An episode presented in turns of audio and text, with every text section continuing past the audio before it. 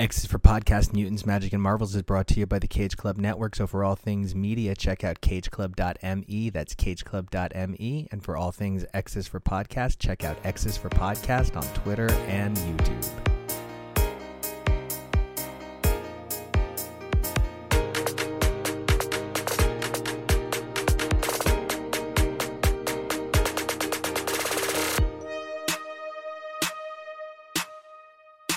Hey everybody, I'm Nico, and you guys can find me on Twitter and Instagram at Nico Action. That's N I C O A C T I O N. And I'm TK, and you can find me on Twitter and Instagram at xnateXgrayX. And we two means we must be here to discuss MC2. And oh man, we are at some we are at some crazy crossroads with the unbelievable Earth 982. I could never have imagined the bonding process this would be. This sort of well, we've survived it and it's been so much fun. And I got to start off with where are you at 45 issues into this universe? I think I'm at a point where I'm really starting to see everything come together in a way that I can now plausibly hear people say, Oh, I love Spider Girl. I love Mayday Parker, and think that that's a reasonable thing. I think in the first few volumes, I was having trouble seeing it all. I've seen a lot of cool ideas, a lot of really funny references, a lot of stuff that made me kind of crack up about how Marvel gonna Marvel, but I was not seeing anything with a ton of charisma or a ton of gravitas. And I think that's starting to come together in this volume.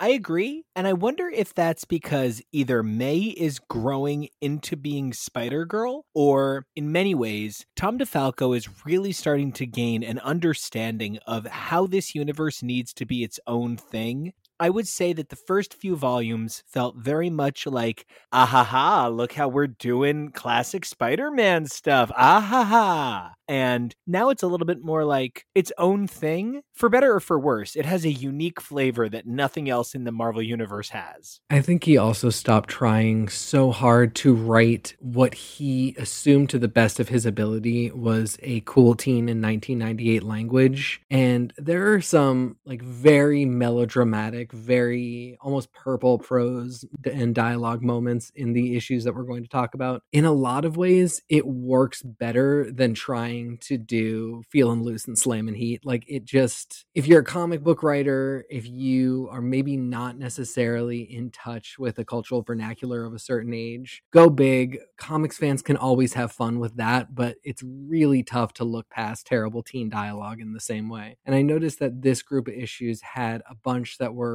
really big comic book prose, and then May's quipping got a little less I'm a cool teen and more just I am a person that is not being super serious in this moment, but not attempting to use a slang term that I've never actually heard. And I think that's part of the magic of a character like Peter Parker, who is in many ways a representation of these classic writers' mentality. Peter Parker, even though he has updated and his quips got, you know, way more bendisy, he was still very much playing kind of like that older white male perspective frame of reference. And that's because the people writing this character had that frame of reference. And I think that one of the things we run into with the MC2 universe is the ways in which perhaps when you're talking about a reinterpretation of existing canon, you do wind up kind of bumping against other people's interpretations of that canon, which is why maybe I found myself so fascinated by some of the people who were being used here,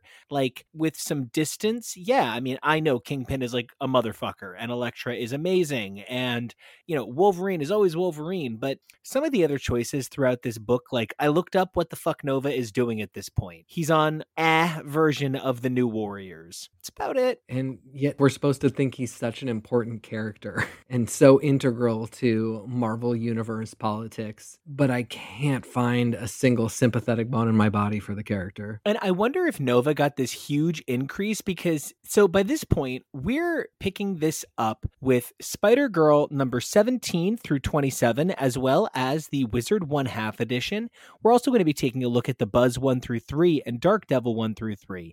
Now, remembering that Spider Girl launched in October of 1998 and that we're looking at, at its earliest, March of 2000, this is plenty of time for the creatives to have had an opportunity to get reactions to what they were planning, what they were doing. You know, not to sound too perhaps jaded, but we're picking this up after four failed titles. This is, and because, you know, sales figures being what they are, A Next and J2 were failures. Fantastic Five and Wild Thing were failures. And the, those last two really seemed like they were doomed from the get go. Like they didn't want to not have two books coming out, but they had no expectations that unless there was some kind of miracle, these two were going to be picked up any further than that. And with Fantastic Five, that really shows and is totally fine. With Wild Thing is really disappointing because I think they kind of had hit gold, but it just seemed like they didn't have anywhere to go with it. And, you know, obviously didn't pick it up. So really didn't have any plans for it. But I think that is one, especially in connection with Spider Girl. And you see a little bit of the chemistry that could have been with them in the Wizard One Half issue, but it could have been a really solid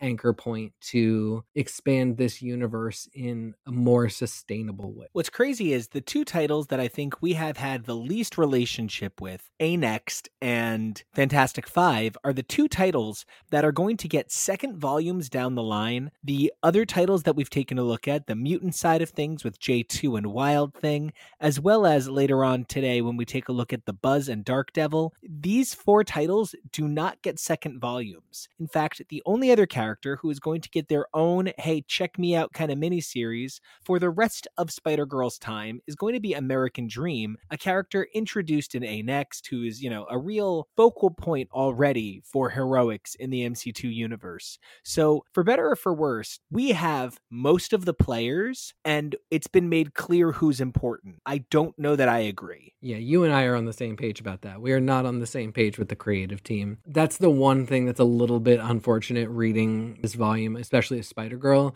is you know what is being lost and what's not coming in the future. And you know that there's no like Hail Mary of a solid character that can come in and anchor this franchise and make it for a solid point of expansion. Whatever we got, no matter how good it is, and it is at times really great, is kind of on a wing and a prayer and a best guess and I do think by this point, Marvel had to know. And you said a quote that has haunted me since you said it in like the second or third episode. Tom DeFalco has stated that the reason they kept making more was because everyone kept telling them the sales figures were too good not to. And I don't know who was looking at those sales figures. Yeah, truly. It's a math that we will never be able to understand. And yeah, I'd be really curious to know if that was maybe just some sort of personal ego stroking while doing an interview. But that that as a reason really surprises me or holy hell they were so efficient with this entire production process that this book was essentially just printing money from thoughts. Well and part of it really continues to be the incredible limited number of people working on this title at any given point. Now we're going to be taking a look as mentioned earlier at spider-girl 17 through 21 as well as spider-girl 1 half. These issues initially saw publication from march 2000 to june 2000 and would later be republished in Spider Girl Digest number 4 Turning Point September 21st, 2005. Now, this is the first time where we don't really have enough titles to do like a triple look, volume, volume, volume. So we're going to be taking a look at this in the way that the MC2 Digest line reprints it. So we're next going to be taking a look at Spider Girl Volume 5 Endgame, what a title, which sees Spider Girl 22 through 27 initially released in July of 2000 through December of 2000. And lastly, we're going to move over to Spider Girl Presents The Buzz and Dark Devil, which was a combined digest featuring all three issues of both series.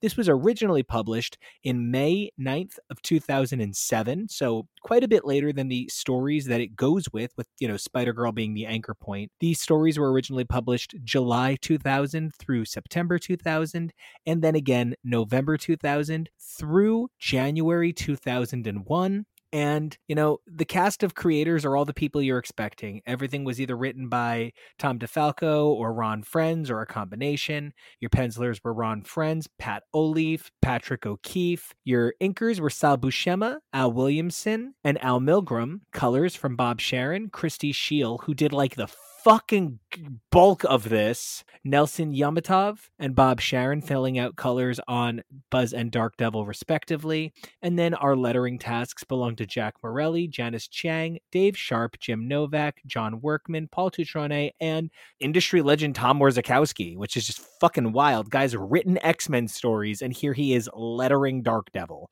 So Okay, and now for the last bit of house cleaning the numbers. At this point, Spider Girl is selling less than half of what she debuted at, with her first issue in this collection coming in at roughly 36,500 copies. But issue 27 has her falling down to just 27,500 copies. This is a staggering drop to nearly, you know, cancellation numbers. The Buzz and Dark Devil never really hit any number numbers worth noting. The Buzz peaking with its first issue at 20,000 copies and ending at just over 16,500, and Dark Devil launching at about 21,000 copies and closing out at 18,500, a slight uptick from its lowest point at its second issue. Those numbers depress me. But do they surprise you? No, no, they don't. That's no, you know what? Maybe they do. Maybe I am surprised. Maybe I'm surprised that the Buzz sold like 20,000 2000, 17.5, 16.5, and then six months later, Dark Devil sold 21, 18.5, 18.5. That Dark Devil came in later, sold pretty much better issue for issue, and held on at a higher percentage point. That's kind of shocking to me. I guess the only thing I can think is that the appeal was really for people who had already kind of had a stake in MC2 and wanted to see something developed, where Buzz very much gives you the vibe that it's a kid's book, and most likely younger kids aren't picking this up because they haven't been following MC2, and the kids that might have picked it up if it had debuted originally are now kind of aging out of it. So it's actually a really fantastic kids book, and that's unfortunate and speaks a little bit to the fact that marketing really could have played a role in MC2 having a different destiny. But it's a it's solidly like a Saturday morning cartoon book, and I think maybe the audience had just kind of flown around that idea. Well, and I really love what you're pointing out because it's reminding me why this book really affects you and I. You and I have a certain gay quality that is skew older, so people will take you seriously. And that is a huge thing in communities where people feel othered or marginalized. So we feel a need to be intelligent and knowledgeable. There's something to be said about the fact that there was an interpretation of cultural nerd, which was as long as you were like a neckbeardy white guy, you could argue any comic book and you'd be fine. How many TV shows have created entire character tropes based on that iteration of nerddom? Yet, as queers or as people who felt othered, we felt a need to be able to compete with people who were the gatekeepers. And so the canon here is the kind of stuff that I salivated over as a kid. I had that giant, ultimately, the book, the hardcover was like a pale blue with a, an embossed silver Surfer on the actual book itself, but there was a wraparound cover. It was called Marvel Universe. It talked about like a great number of the characters and told you issue numbers you could reference. And I had shit like that memorized. But if you're not going for an OCD kid with emotional problems trying to impress his dad, who the fuck is this book for? And how do you market it? Very fair questions. And I don't think I have the answer at this point. So we did bring up something last episode that, you know, I'm walking through Target with, you know, producer, husband, contributor to all of my projects, the amazing Kevo. And I'm saying that I had to explain what Wizard Magazine was. And he was like, Yes, that's correct. You do. And one of the things that having to explore what Wizard Magazine led me to was something that I think we do need to address about this series before we go too much further. This was in many ways kind of what Twitter or Instagram or Deviant Art would have allowed as an outlet just like 15 years later. I don't know that this is necessarily something that the world wanted to see created by Marvel, but rather this was something that fans wanted and might have been better suited to fan art. Like, I would love to see, you know, and talking about who is this for, I would love to see something that really appeals to my love of adult and older things and yet plays to my you know, sense of childlike wonder, but I'm not keeping my fingers crossed for the wacky races starring Fritz Lang's Metropolis babies. So it really is about finding that balance. Yeah, and I think a lot of times you're correct insofar as we as fans really do want to see stuff. There's an image that we have in our head that we want brought to life of like the child of two characters that would never get together. And if you can pop online and see one image of it, it sort of just scratches that itch for you. And in theory, you think to yourself, oh man, it would be really cool if they did that book. But unless that book is really perfect to a specification that isn't feasible for like making money, for instance, the idea is terrible and you're not going to like it. And so you're correct that this does really feel like a lot of really solid, fun fan ideas that make for a lot of really good play and some nice images and some, they spark some really good thoughts. But it is really tough to pull them together into a cohesive narrative that runs as an alternative to the Marvel Universe and is also, in a lot of ways, a companion to it.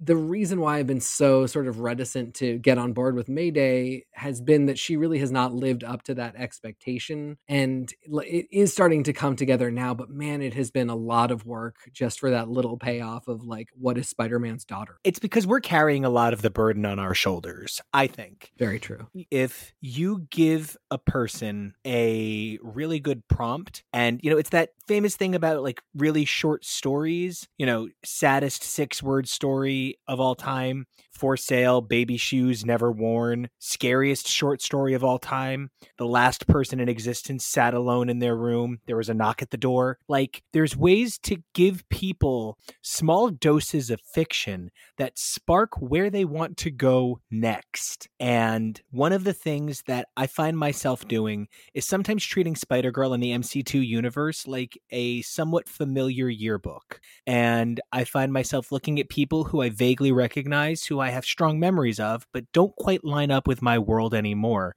And I'm projecting the stories that I remember and the stories that I'm imagining the future might include. But yearbooking the Marvel Universe in a future past kind of the zeitgeist of the best it never was isn't the same thing as generating an exciting new universe for me to latch onto. And I can now see that this is a universe that if you didn't have the music in you, you couldn't find the song. Yeah, I think that's exactly correct. We see alternate universes all the time. They can be really fun for a solid storyline. They can be great for a what if issue. This is uh, going on a long time, and we know it's going to go on a lot longer. It is improving, but it, it is a slog.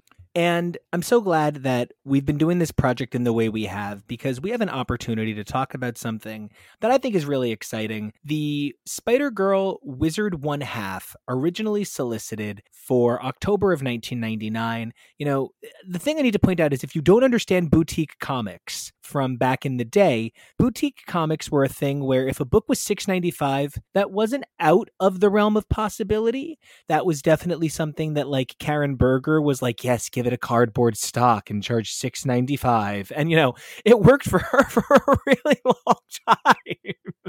but you know, Wizard Spider Girl one half.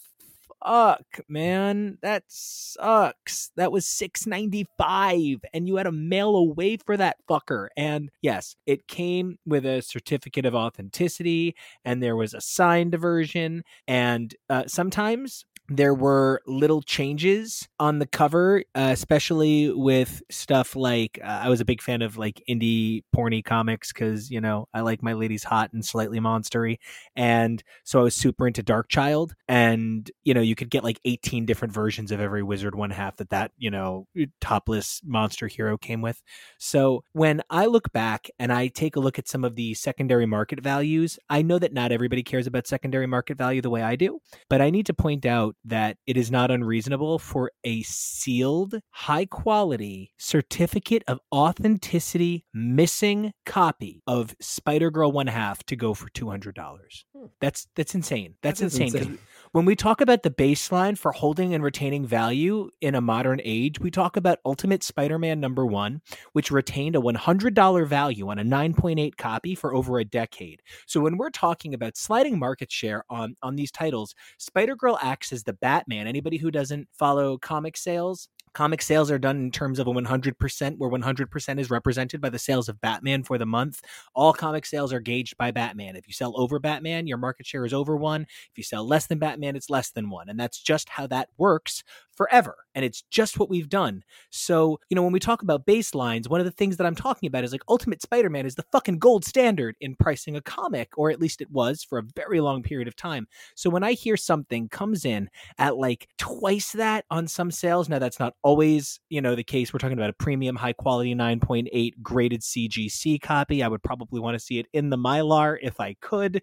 You know, I want to see that spine. But that is really a transformative understanding of what means what to who. Because whether it's the Spider Girl aspect, the MC2 aspect, or some of the guest stars, this issue holds value as a special one off. Comparatively, Wild Things one half goes for like 10 bucks. That's just absolutely insane to me, especially when you consider the value of the story within these pages. And the thing of it is, I'm talking about a graded high quality copy of Spider Girl one half.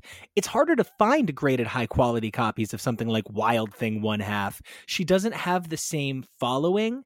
And part of why I am so upset that one half is perhaps held in such a weird value position is number one, it was never printed in the proper trades. It was included in the but it was not reprinted in the proper full size trades, number one. And number two, it is the first truly egregious. She is 16 years old. What are you doing with her ass over her head on the cover? This is the first time I'm like, this is a problem. Yeah, it is glaringly obvious and it's just kind of unforgivable because it's not like it's such a great quality cover that you think, oh, they just got a little overzealous and didn't really think about the position they were putting her in. It's it's just ugly and objectifying and weird. And yeah, I'm going to go for ugly. And this isn't a term that we use to describe art very often in our discussion of some of the artistry here, but there is certainly a very rushed, unfinished sense to this one half that is not what I am used to from these storytellers. You know, Sal Buscema is an industry legend, and we've even seen Sal Buscema, Ron Frenz, and Bob Sharen collaborate on stories already in the MC2 universe. But I'm genuinely sort of disappointed that Spider Girl One Half had this boutique pricing, was this premium issue. I specifically think a great example comes in on on the sixth page where you can see a very, you know, really peak 40 year old lesbian Mayday Parker pulling her costume out of her well labeled backpack. So I'm glad if she ever loses this backpack, it will be so hard to trace it to her. And, you know, there's nothing wrong with an artist who likes to surrender a sense of depth and go for a flatter look. I think one of the most famous examples of an artist using a flatter look to still create dimension, I think about Billy Tan's exquisite work on drawing a character like Darwin. You can have a very flat faced character, still have a lot of nuance and topography to their to their facial features. I've never seen the wild thing mask so like obscure obscure her face as it does in this issue. And you know, we see Ron Frenz do really, really good flat work in The Buzz, which we've talked about a lot. And again, you know, the thing I always say is it it's a Saturday morning cartoon in a comic book. And I mean that in the best possible way. It really has the style and sort of dynamicness of something animated in all the ways that you want that. And this is just like one click over from that, one room over from that in a way that doesn't work. My guess is it what what it is is that it was rushed or it was done without a particular like care for the same detail that comes in a lot of his work. But it is very obvious, and I think you know the Wild Thing mask is a great example, especially because this is a team up that we're really excited to see, and she's a character that we have loved throughout her time in this run. So it's something you're really looking forward to getting a chance to experience, and it just especially visually falls flat. And when I think about examples of where it maybe does let me down, I can point to page 13 of the issue where there's that panel of Rena looking right at Saberclaw and First of all, I need to comment that Saberclaw represents one of the biggest complications that this universe suffered from, which is I've seen this character five times, and I believe I have seen him drawn five different ways, minimum. There does not seem to be consistency to the blueprint of the architecture of his face, while his coloring does seem to be very consistent and that makes him very recognizable. There are times that he feels a little bit more like Mangog wearing a Colossus suit than he necessarily feels like a child of Wolverine and without getting too, you know, about something that we've mentioned a few times on this show, I genuinely find the inaccessibility of the lettering at times very frustrating. In this issue, it is specifically Enthrala's almost Disney mouse hat calligraphy on her introduction font. It's hard to read that her name is Enthrala. Her name looks like a Cinnabon, and I can't tell what the fuck I'm looking at. And that's not a strike against lettering. That's about how lettering as an industry has hugely evolved over time. Yeah, I don't even I don't have anything to add. I thought her name was Enthralio for a second.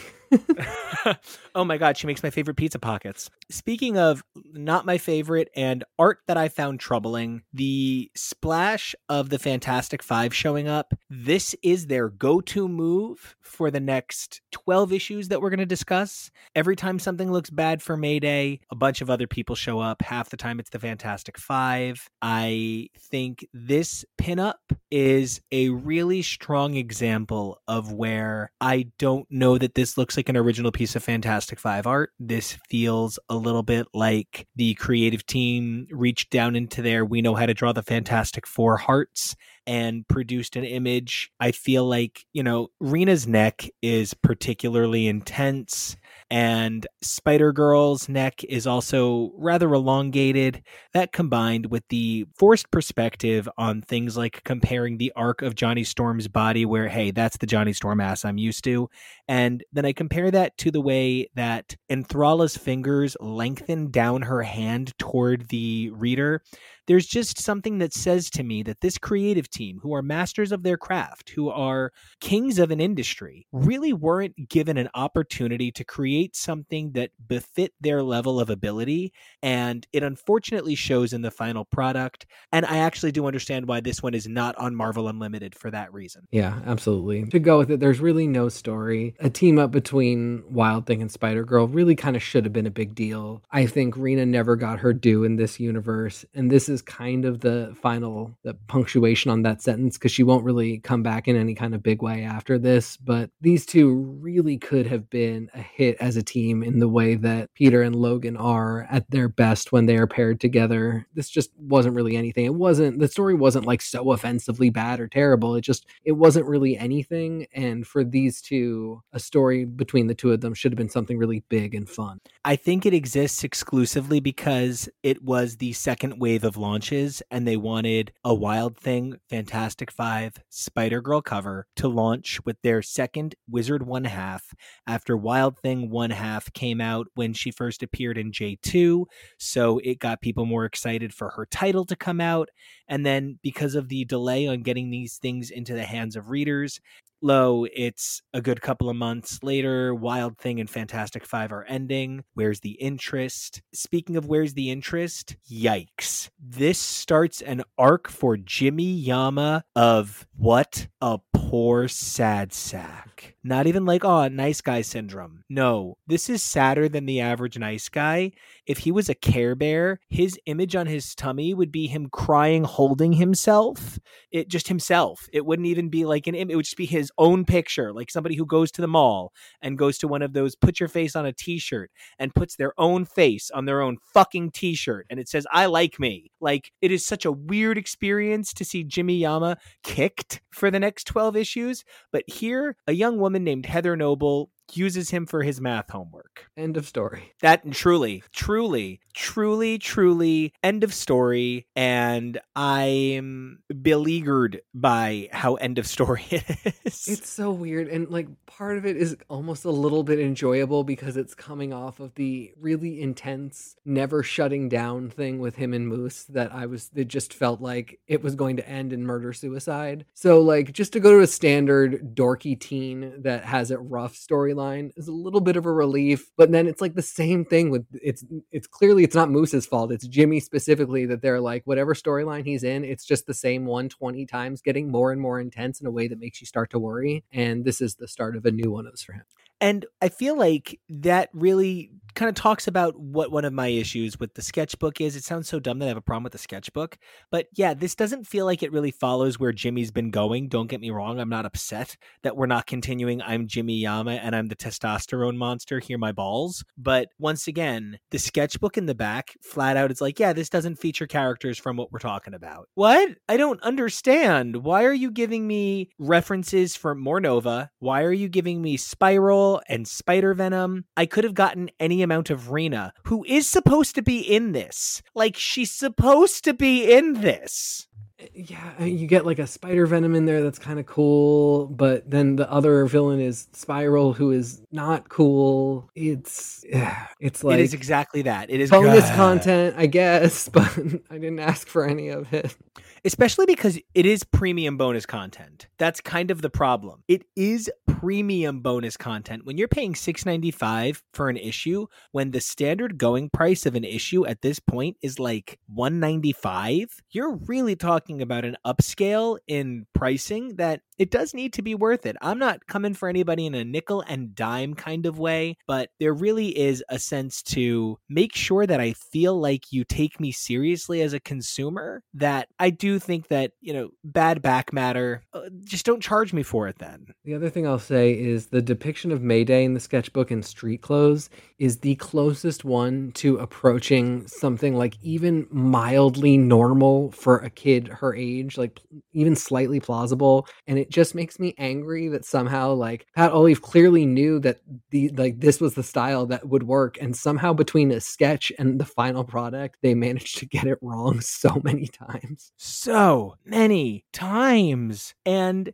I think part of it also has to do with how long it seems to have taken Spider Girl to really get somewhere. That like from first idea to when it finally becomes like, oh, this is this is like a book. It's so many starts and stops. Like I understand that Spider Girl 17 is further from Spider Girl number one than Spider Girl 17 is from Spider Girl 27. But there's sort of this weird bounce that, like, Spider Girl 17 feels like it could come out right after number one. And then it kind of feels like there's a lot of filler till 27, but it's not filler I don't appreciate. But the book goes through like 10 voices in these next handful of issues. It's pretty wild. It is. And while it is starting to pick up a sort of consistency in terms of being less silly and less like fall on your face miss for specific ideas, it unfortunately starts with this huge arc referencing the Clone Saga and this this thing for Peter Parker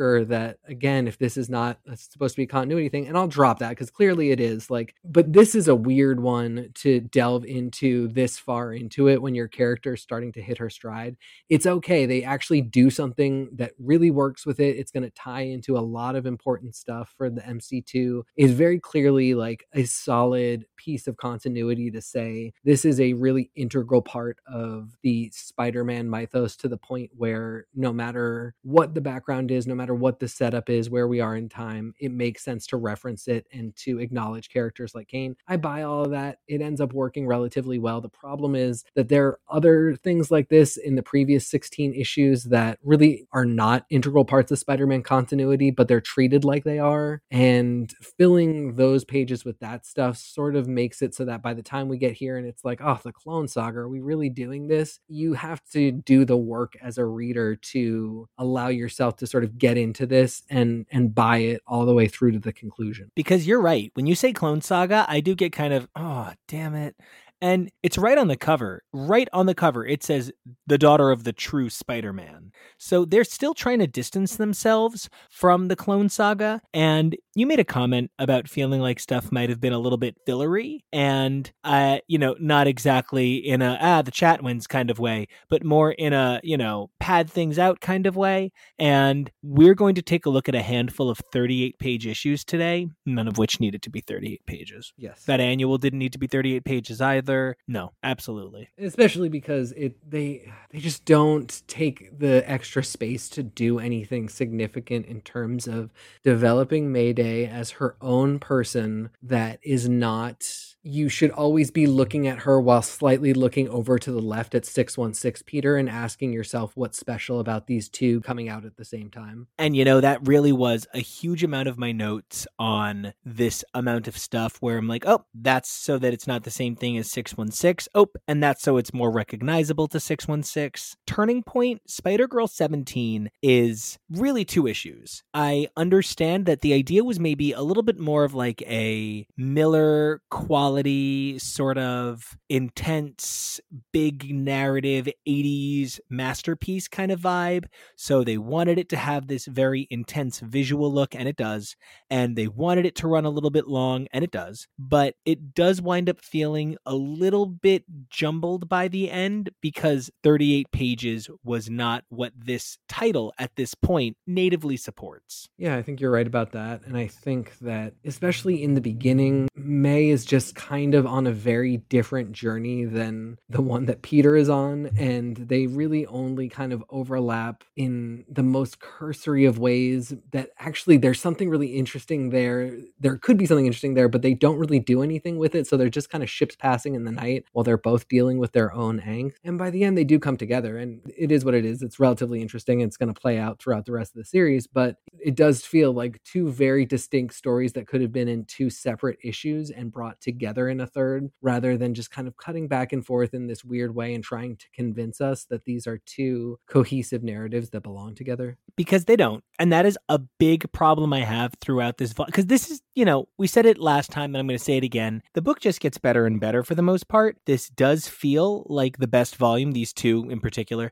do feel pretty strong. So I'm overall pleased with where the book is headed, but the high school stuff is officially dating it itself out of the book. Yeah. May has never really felt like a high schooler. Eh, just like maybe the fact that she's in high school didn't really matter. And that the most interesting parts about her weren't really about that. Not that she needed to be aged up to college age, although maybe that might have solved the problem, but just that this high school stuff, it's like a a silly little intermission to whatever is going on with Spider Girl that we care about, which usually has nothing to do with her high school life. She's not really close with any of her friends. They're having these insane, like, gay chicken dramas that she can never be a part of. Two guys are fighting over her, but she doesn't really seem to like either of them. And are they fighting? Maybe they're in love. None of it really seems to matter to her. It definitely doesn't matter to us. It's not the most interesting stuff, but we are kind of stuck here because she's the age that she is. And of course, they're not just going to be like, she dropped out of high school.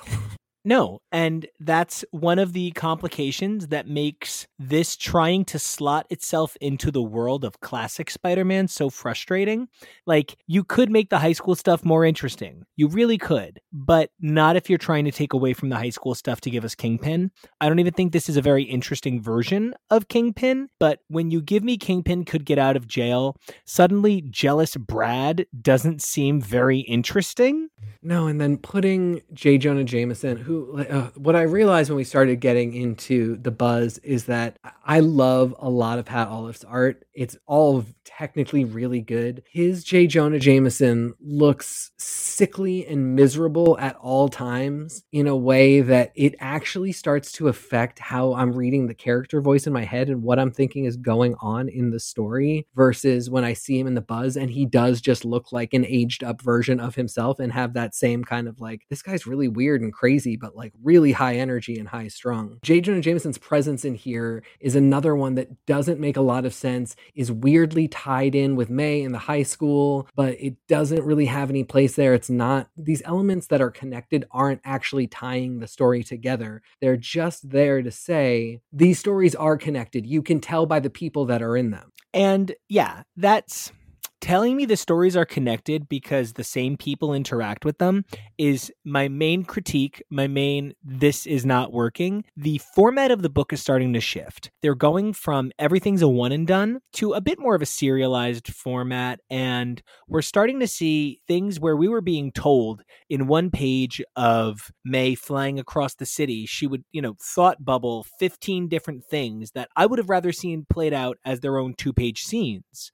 So we are starting to get that blend of this is why this stuff matters. These characters also go through that. And it's a lot more show than tell at this point, for which I'm pretty excited. But then we still get Kaine just walks into work and is just like, LOL, I'm just here to sexually hold Phil on the face and then throw him by what? And, that's that's not the pacing you're setting up anymore. And in the meantime, we're getting a really similar MO from Dark Devil, which again, because I, I know we've got the Dark Devil story coming up, I'm looking forward to more and more. And his presence is tolerable in that way of I can see we're driving towards something. But again, it is a lot of the same beat over and over again, a lot of expository dialogue, a lot of him being like, Isn't it weird how mysterious I am? I'm that person in a manner of speaking over and over again. It, and because these books are so extra long, it's like you could have actually just cut out three of those pages of him saying the exact same thing and we could have kept this short and sweet. Yeah, because as much as I'm a big fan of how the book is dynamically transforming, one of the things I don't need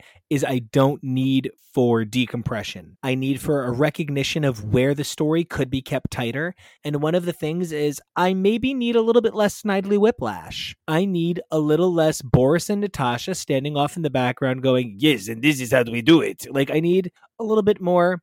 I'm the bad guy. Fight me. And a little bit less. And this is why you shall entwine with me upon the sky. Like it's just, it's not what works at this point in comics culturally. We're at 2000 now. We're at the point where New X Men and Ultimate X Men, Ultimate Spider Man, you know, a huge amount of change at Marvel is coming. And the stories that sound like this are kind of the Chuck Austen stuff, where that's the stuff that is not as fondly remembered from this time. It's really just a matter of is this better or worse than the really silly, quippy, but I have never heard what a 16 year old girl in 1998 sounds like dialogue. I'm liking this sort of overwrought stuff a little bit more, but as it is getting me to like May more and as it's getting me more invested in the characters, it is making me think like, okay, let's find a solid middle and start telling some like good, efficient, fun stories for my money, the most economical use of page time in terms of beats, emotion, playing out the art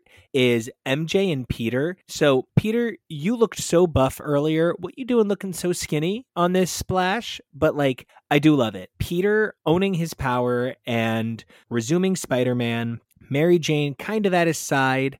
I like the way it all plays out, but this is where it seems like sometimes everybody's like only mayday can save us. She is the spider hero. And other times they're like quick someone stop her before she gnaws on the electrical cable. So here it's only mayday can save us. And it's like i feel like every other issue though they treat her like a baby. So while the peter stuff was for me a really good use of page time and character understanding the may stuff was not the same level of effective i'm going to flip that a little bit because I think they do the same thing with Peter, wherein sometimes they're like, he could pick up that costume and be Spider Man anytime he wanted. And other times they're like, you're missing a leg. You can't do anything. And it's just this coin toss how the issue is going to decide Peter's feeling in terms of his own personal power. I completely agree because beyond the outdated search engine reference on page 18, when Peter says not bad for an old man with one leg First, the fuck of all, you're like 39 check it. Second, the fuck of all, as far as I'm concerned, the man I'm looking at has two legs. He just happens to have a disability. And that's part of the language where I'm a little bit, he might not have two biological legs, but I don't like him acting as though I'm Spider Man and because I've lost a leg, I am some kind of no good nudnik. No, dude, you're still fucking Spider Man, and that counts for something. Yeah, absolutely. I would absolutely prefer that they go with the language of like he could still be Spider-Man whenever he wanted. He's just decided not to for whatever reason. I feel like they try and throw in the leg when it's like let's add some tension, let's add some conflict, let's add a problem. Peter's missing a leg. But then you give us these moments where that really actually isn't a big deal and the moments where it's not a big deal are more fun. They're more what we want to see. So it just comes off a little bit ableist and a little bit convenient.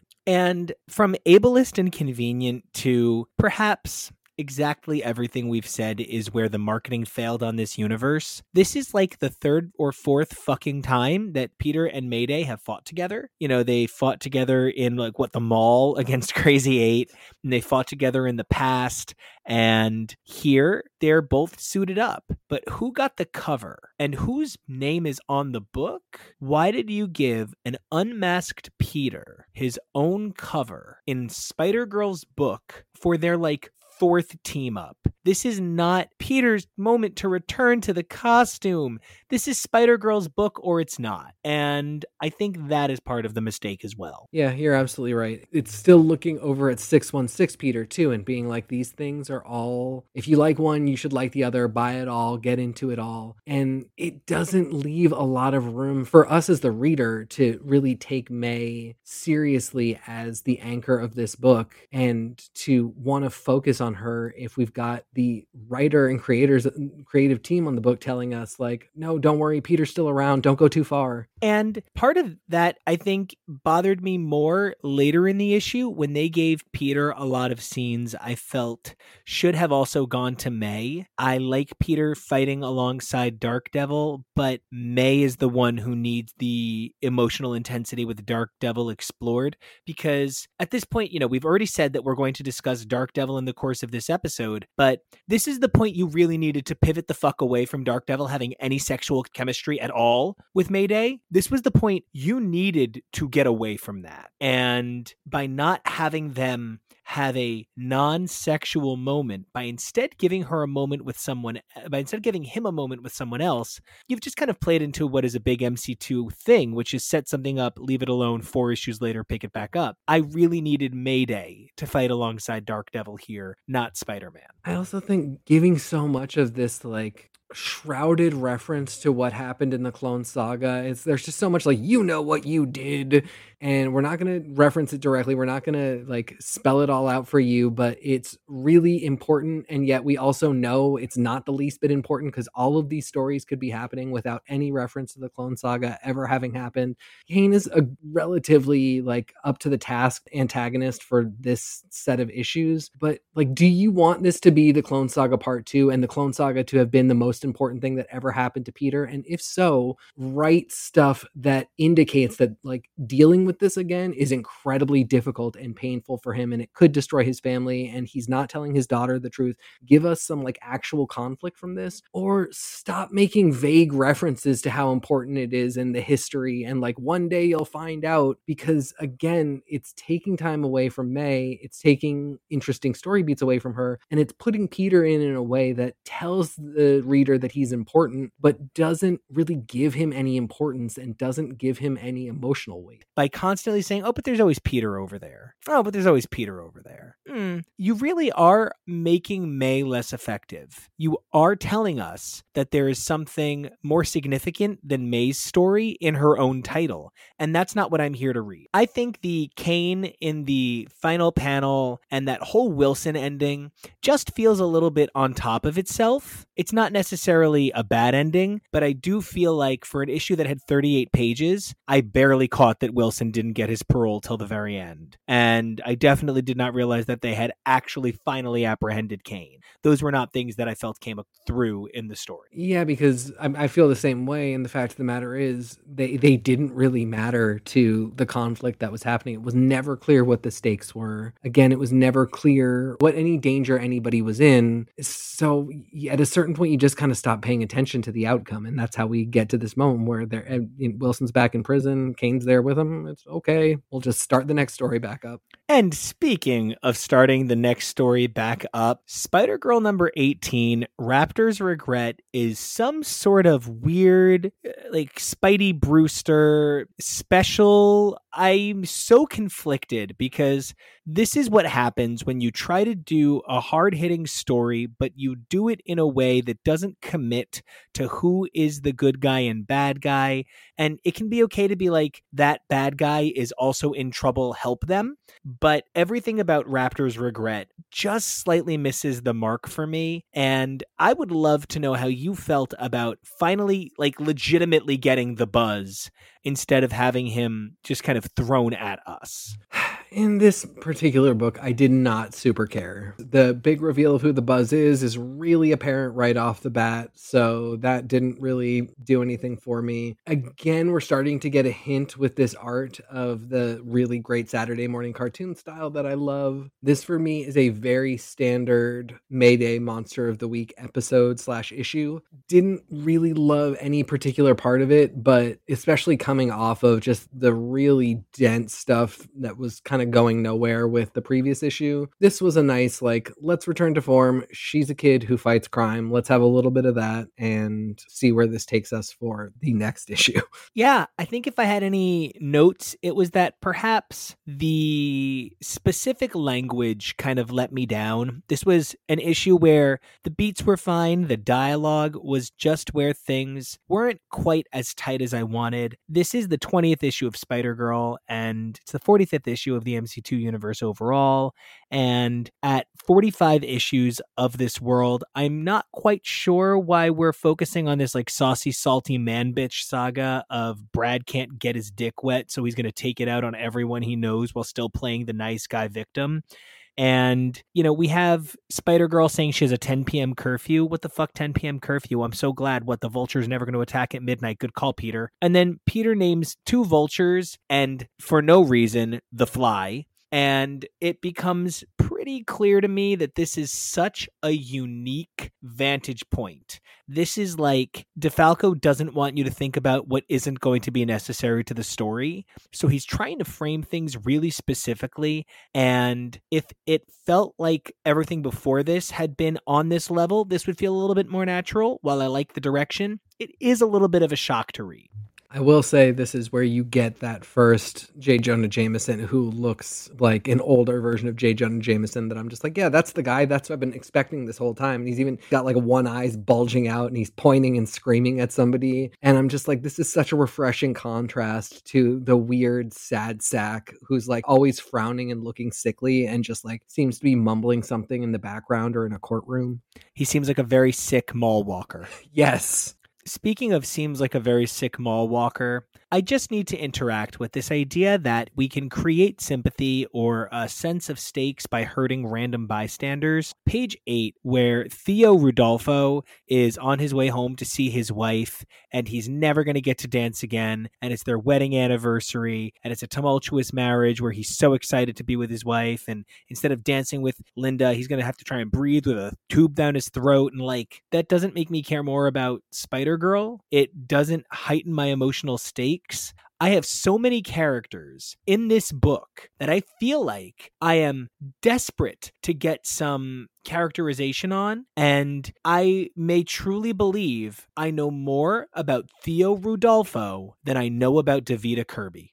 I think that's 100% correct. That's that's wild. That's real wild. I mean, the only thing we know about Davida is that she likes basketball and is kind of friends with Mayday, but I don't really think any of these people are actually friends with Mayday because she doesn't spend any quality time with them. So, like, this guy who gets six panels with a ton of narration. I mean, you know, expository narration, not the best thing ever, but uh, yeah, a lot of the characters could use something like that in these last, you know, almost two dozen issues to get them up to a level where we care about them. And then also maybe we use them a little bit more rather than still adding in new monsters of the week. Yeah. And I'll be honest, I actually kind of like this monster of the week. There's something weird about the lettering in this issue yep. that I can't help but notice. This was definitely at a point where we're not really sure what's going on with font accessibility. There's some really weird sizing, there's some weird font changing. You know, for all intents and purposes, unless you're Todd Klein in 1993, letters aren't really hand lettered as a rule anymore. You know, it's really strong font use, it's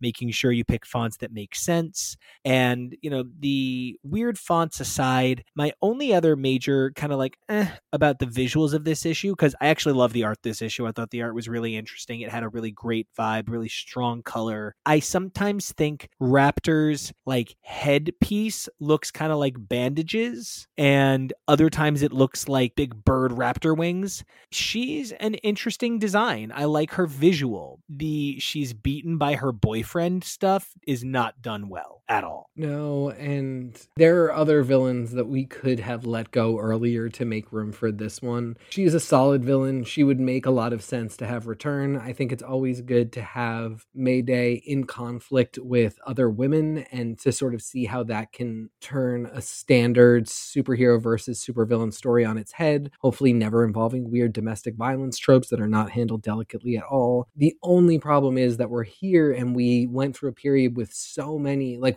if we just had never had their janitor dragon yeah, and that she is a Drago, which they go out of their way to mention, makes her a legacy bird villain, is of note. I don't love that her boyfriend looks like a low rent hackers straight to video sequel version of Doc Ock but it's fine. This is an issue that I think really fits my this book could have been called MC2 team up featuring Spider-Girl. It should have been Spider-Girl and someone every issue and this could have been Spider-Girl and the Buzz. The Buzz action on this issue is kind of fun. I think the character plays whatever role they need him to as the other hero there's a lot of that other hero in Spider Girl at this point, whether it's Stinger or even sometimes Phil. And Buzz does a good job, and he looks different enough from Spider Girl. The colors were nice. Overall, I liked the way this issue looked. Yeah, I feel the same way. It's a good portent of the fun that's going to come with Buzz later. He is a solid character. He and May have a good chemistry. You know, when you compare to somebody like Nova, who, again, just if we never saw Nova and instead had more Buzz, really definitely be a lot happier with that. So I'm happy that he's in this issue. I, like everything about this. It just maybe is um, too little too late is not the right term, but you know, when we don't get solid beats on some of this stuff, or when it comes after something that was a bit of a slog to get through, because we've had to deal with so much of this stuff in the past, I get a little nitpicky about the stuff that I wish could be better because I just feel like after this much time, let's take it to a more heightened place, especially as we're seeing it get its footing. I wish that the writers had that vibe because I do want the title to get more footing and Instead, issue 19, while fun and while a send up and cute, it really broke up my sense of momentum because instead of moving any of the stories forward in specific ways, we moved the stories further in these sadly thinking about it kind of ways. And I just am not sure that this was the reflective story I needed. Spider Girl's story in this, where she faces off against the Sons of the Serpent. Sure, I know these guys come back up. They've come up a few times. Great. But what the hell Spider Girl story was that? Yeah, this is a weird issue. It feels more like an issue of J2 than it does like an issue of Spider Girl with all of its short little little boop boops and these like little, you know, mini narratives. Spider Girl contributes nothing to this issue and it's her own goddamn book. And then we get the world's weirdest Jimmy Yama story and one is called Fantasies, one is called Wishes, the next one is called Disney Magic. Mariah Carey's going to come out, she's going to christen the cruise ship. I am so not sure who this issue was for. I mean, we were just talking about how some of the characters could kind of use a solid page with some expository narration. This was not what we had meant when we said that, because this is nothing. We already know that Jimmy is miserable and wishes he was somebody else. We did not need full fantasies depicting each of the people that he wishes he was, making him even sadder to us. Courtney, like maybe, but it was just such a weird story and just the idea that like Courtney sees herself as Spider Girl in any way, just I don't really think does Courtney justice. Spider bangs. spider weird headpiece coming out the top that nobody would ever let happen. The moose one is one off joke that wastes an entire page to tell itself. Like, I get the idea of like every once in a while you want a fun little breakup issue that gives you a little bit of insight into the characters. It doesn't give us any insight into May because May's story is just kind of a really shortened Spider Girl story that doesn't tell us anything. The three schoolmates of hers, it doesn't really tell us anything that we didn't already know about them, and it doesn't connect them to May, which is the that's one of the big things that we really need is we need her experience in high school to in some way be relevant to continuing this story and not just like this thing that I keep forgetting she's supposed to be doing because as you're describing it, I'm realizing how Jimmy just really wishes that he was his cousin. He just wishes he was his cousin with the hotter dad because without knowing it, J2 is much more connected to the Ant Man family. Not that he says he wants to just be connected to Ant Man, but like Ant Man, Stinger, Stinger to J2. He imagines being J2. I can't imagine wanting to be Lord, but that's a choice he makes. I love the Captain America look. Like, there's things that are fun about it, but you're right. It just makes me sad because it makes me realize all of the things he wishes were different about himself. Each one of them is a different kind of quote unquote better than he is. And it just bums me out almost as much as trying to remind me Norman Osborn exists in the Courtney segment bums me out. and the fact that they follow up on it a few pages later. Oh, I love that Thunderstrike is in this as well. Thunderstrike, who's not even in this dimension anymore. Argo, who is in the foreground on the left, looking like a Bill Sienkiewicz painting. It's absolutely incredible. And my note about the Moose page, and maybe I'm reading this too deeply, but is this offensive or problematic? Because here's my questioning on it. If Moose is genuinely sort of this complicatedly simple, then I don't know how much I'm willing to believe in his place in this story as somebody who is capable of functioning in this group, this fast paced life or death situation group, not because there isn't room for a character of different ability, but because otherwise the authors don't understand how this kind of character should be in this situation. I'm at the point where I need Mayday to put on the fucking suit, go up to Moose when he's with Courtney and be like, I'm not her. Thwip, thwip, gotta go, and swing out because I'm worried that Moose's place in this story is gonna get him killed.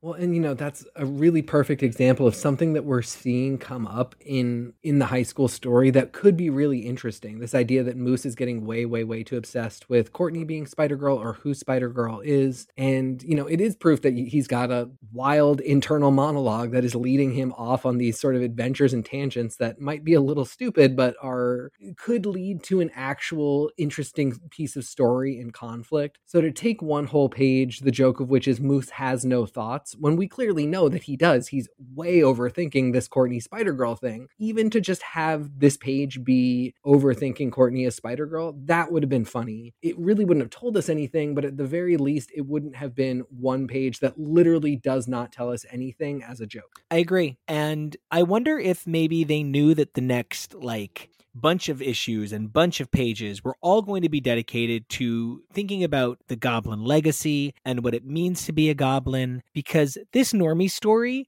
it was pretty well done. I didn't expect to get layers of psychosis to normie. The abridged backstory functions much in the same way whenever we get it for may. It functions like the last days of spider-man kind of stories. It was clever. I do wonder how him sitting in lockup that whole time in a psychiatric care facility no one's been able to notice this tech device in his is what totemic tulpa. What the fuck is happening with that thing?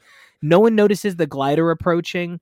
If maybe this was a world where there was no A next and no J2 and no Fantastic Five, I'd believe it. But you're telling me that in this future of superheroes, nobody sees the glider coming? Yeah, it's a little facile because I saw how this story paid off. Reflecting back on this particular piece now, I do like it a little bit more. I just these repeated beats of going back to the Parker Osborne legacy and the the adult characters. It, when it's not done the way I want to see it, it does just kind of come off as it was more interesting when it happened with the parents, and now we're suffering through you trying to deal with your childhood trauma. There are ways in which that can be interesting. This one I think does pay off, but this particular piece of story, like it's it's cool. His tattoos are freaking me out every time I try and look at this to like keep talking, I'm seeing the tattoos again, and it's just the most ridiculous thing. It, yeah, the tattoos do start to feel at some point like James Franco was cast in a Post Malone biopic, and it's just too much. Very Spring Breakers too. He's clearly an important villain in the Mayday Peter story. This is a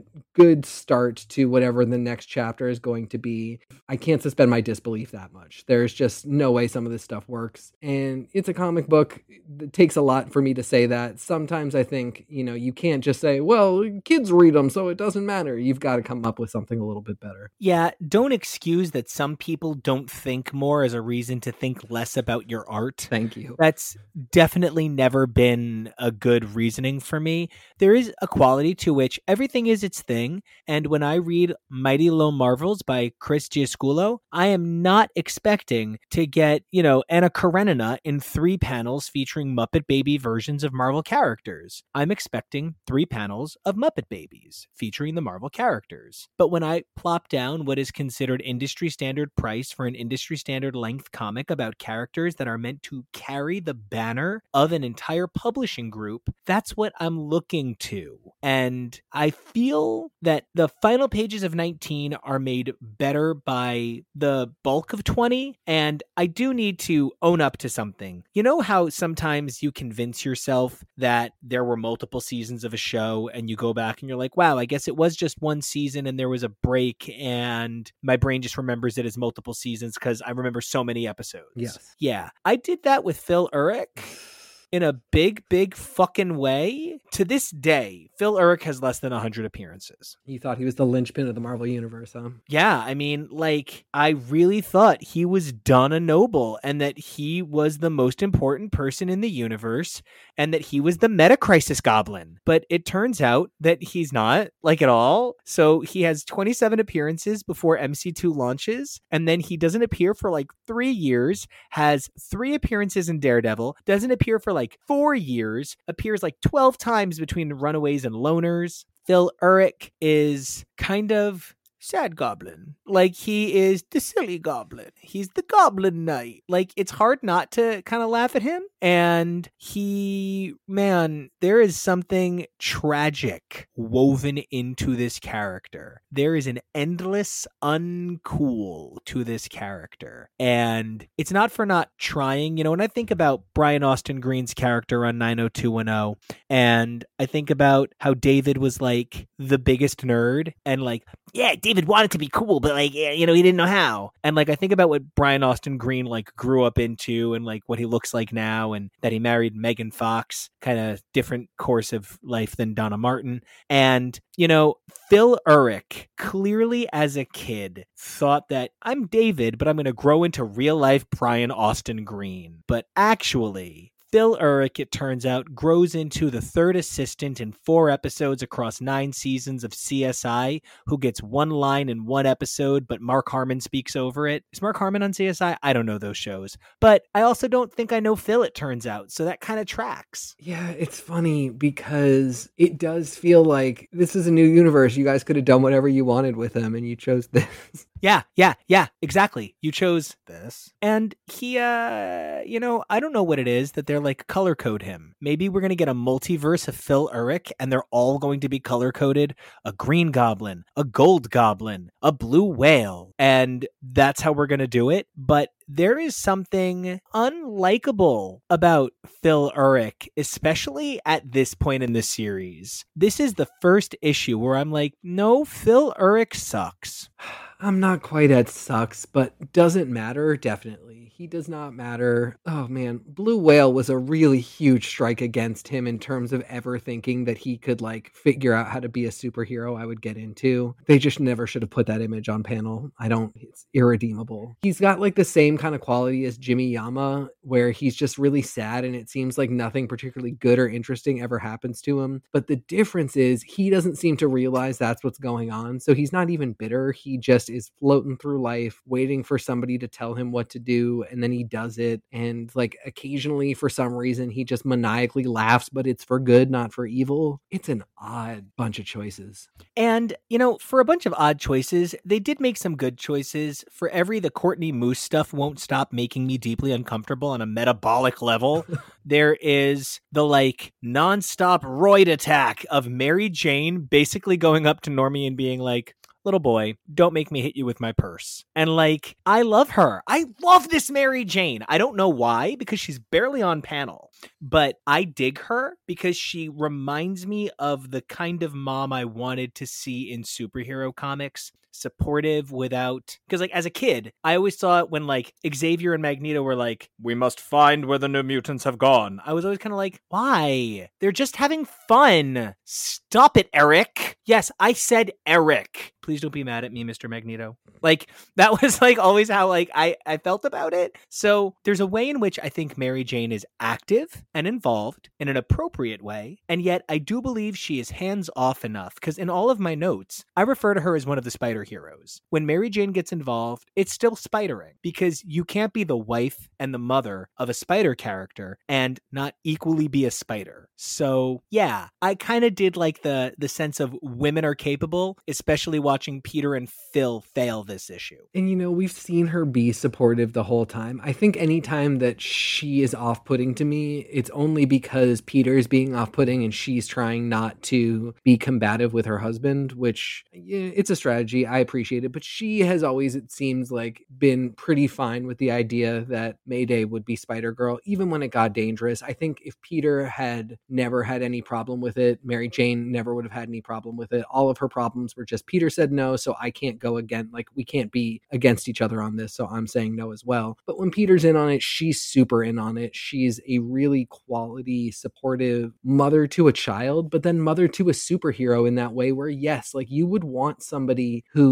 doesn't have the same level of fear when approached by a supervillain and who has been in life or death scenarios enough times that when somebody shows up to her that is not necessarily actually the most threatening encounter she's ever had, and she knows that it's actually a kid that she helped to raise or saw grow up, she would be like, I'm not actually scared. Go the fuck away. What is wrong with you? It's a very true characterization. And while not every part of her characterization is perfect, because for me, Peter is missing the mark in a lot of ways and feels like just not the Peter that I want, Mary Jane really shines as being much closer to what I would think she would be in my mind as a mother. And honestly, if it weren't for the fact that there is somebody far more pathetic than Peter to balance Peter out, it would be hard not to think of Peter as like the trash man. Yeah. Because, and that's something I'd even said early on. I was like, great, now that Peter's training Mayday, what the hell point does Phil have? Ah, Phil is if Peter was sad. And like, Peter's a bummer, but Phil makes me sad. Phil makes me sad in a special way that like there's certain YouTube compilation video channels I just can't watch before bed. Makes me too sad for humans. That's how I feel about Phil. He's one of those guys where like his Facebook would just disappoint me. And again, it's entirely voluntary that it's like this because they can write him however they want and they make choices like giving him other people that he trains. Like he could have a business training young superheroes and be really happy about that. And like we get glimpses of of him doing it, but somehow he still does it pathetically. And somehow he still does it in this way that's like, as long as Peter and Mayday say it's okay, I'll keep training you. Like it just, there's nothing about him that's like, yeah, I was in the superhero game and now I'm kind of connected and I do this train. I'm, I'm like a superhero coach, which is pretty cool. And if I wanted to, I could throw the costume back on and it wouldn't be weird and I would have terrible dialogue. It just like, it doesn't feel like the point is ah, here, witness the glorious tragedy of Phil Urich. It's like, I don't know, this is just how we wrote the guy. Yeah, yes, it's haphazard. It's haphazard sadness. Almost like he's this sort of thing that Peter could have been, the sad way Peter could have been portrayed, and almost like, but at least we're not doing that, right? Yeah, like, like as terrible as Peter is, like for all the times Peter's like, I can't help my leg after just helping with his leg, at least he's not Phil. And that's kind of the way this becomes the final issue of an arc. I was so glad that Lady Hawk showed back up. The way she shows back up is horrifying, but it was nice to see her, especially because you just pointed out that we do want to see Phil and his hero coaching. And I think horribly injuring the young black woman is gauche. Yeah, you just don't have choice. enough black women. No, not necessary. Especially when we just like write random men who are going to dance with their wife on their anniversary. You can't just fit somebody in there to torture. Right? Ugh. And speaking of torture, and I mean torture, there's so much interpersonal drama in this issue in a way that does kind of feel like high school. I have to wonder why no one is helping Moose at this point. Like, why is no one protecting him from himself, including May? And, you know, then we get that moment of May training with Lady Hawk, but it's a moment. And then all of a sudden we're back at school. And I'm like, why is this panel here? And then we get a quick rapid fire of, oh, A next. And J2 is suddenly really scared of the Hulk again. What the fuck is happening? Yeah, and again, I just don't buy high school as important for Mayday. Like at this point, I would love for Peter to say, like, you should drop out and get homeschooled and just fight crime. Like me and Phil will coach you. You can just do it full time. Very clearly, I know that's not going to happen. I'm not crazy, but it does feel like there's no investment in why, the, especially the high school part of her world is important. But it's given so much weight that when we try and pull all these elements, her relationships in high school, her relationships with people, with other superheroes her villain relationships, her parents. It's just a lot. And some of that stuff, there's interesting stories to draw from. And in the high school stuff, it feels like there should be, but she's just never, even when we get to like the last page of the issue and she's seeing both Brad and JJ at the place where she's going to meet them, it's one page. It doesn't matter anymore. Truly, it's one page. It doesn't matter anymore. And it's one of the reasons that I feel like we forgot to mention that it's finally revealed that JJ is related to J. Jonah in a way that's supposed to be just surprising, I guess, but it's not. And I think that she refers to Franklin as a hunkster in this issue is uh, actionable. And it's at least cool to see a team up that indicates to me that Mayday is growing because early on I felt like Mayday got into team ups explicitly to have people introduced. But here, you know, Earthshaker isn't exactly Doctor Strange levels of, oh, how are we going to defeat him? But he would present a problem for Mayday, considering her main method of attacking him is, I'm going to repel trash at you. Trash. Trash in your face. More trash in your face. Yeah, I mean, my counter to that is also that Earthshaker is yet again another person that we did not necessarily need to add into this very packed title. Oh, yeah, no, there's too many bad guys and there's too many good guys. And the fact that I still think JJ looks exactly like Brad and it doesn't help when I see them on the same page. Sometimes I think Courtney looks like Moose. Like there's just times that there's too many characters in too small a space. Like when I saw Funny Face, I was like, wait, what happened to Crazy Eights? Mm. oh, fuck. Right. Unrelated character. And then it turns out deeply related character. And i'm it does make me a little tired like not to sound dramatic, but there is a certain sense of that was only the fourth volume of Spider Girl. Yeah, we're also at a point. One of the big things I think it's getting problematic that none of her friends know who she is. I think that would be a really important way to start to ground the high school story a little bit more if there were some stake for them in the fact that she's Spider Girl. It's just they're such disconnected stories. I hate to keep harping on it, but she is Spider Girl who happens to have to go to high school because she's legally obligated. She is not Mayday Parker, who is super engaged with her friends and loves being in high school and everybody loves her. And she's trying to figure out how to be Spider.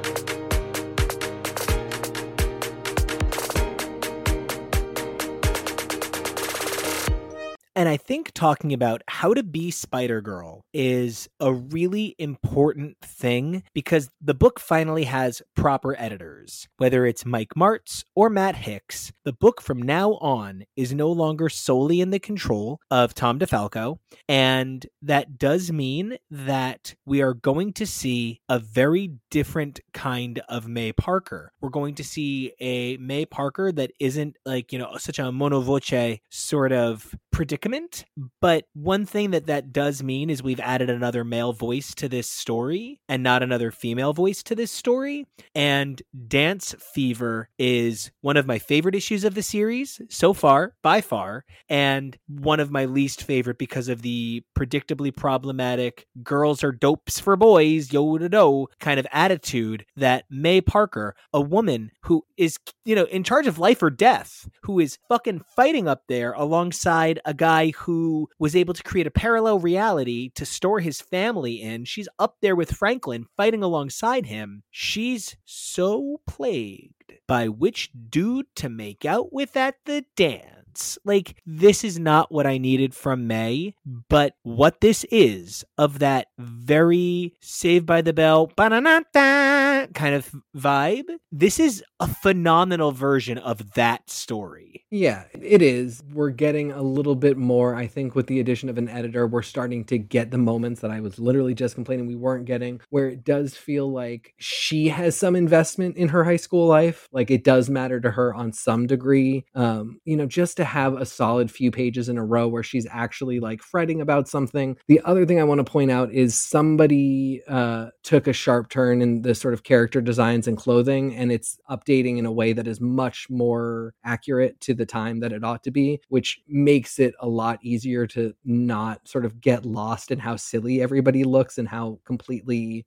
disconnected from any sense of time they are. It's uh, because we are talking about May as like this character that is rubbing elbows with Franklin. It would be so cool to see a story where she's like, I fully admit that this is dumb and that I am Spider Girl and also trying to figure out how to deal with my own hormones and liking like caring about Brad or JJ is a stupid thing but I still care. Like that's always a story that I think is a really funny one and that's one that you would be more likely to find with some female voice participating in the creative process and one that I think like an older straight male audience would just never even think to put on page. Absolutely because the thing that I find myself so frustrated by in this issue is that I am really starting to notice that May thinks about characters like her uncle or her dad or Normie or Brad or JJ or Dark Devil or the buzz a whole lot more than she thinks about people like Courtney, Davida, Mary Jane, Lady Hawk, Stinger. She is so much more concerned with the hunkster Franklin Richards Psi-Lord, which yikes,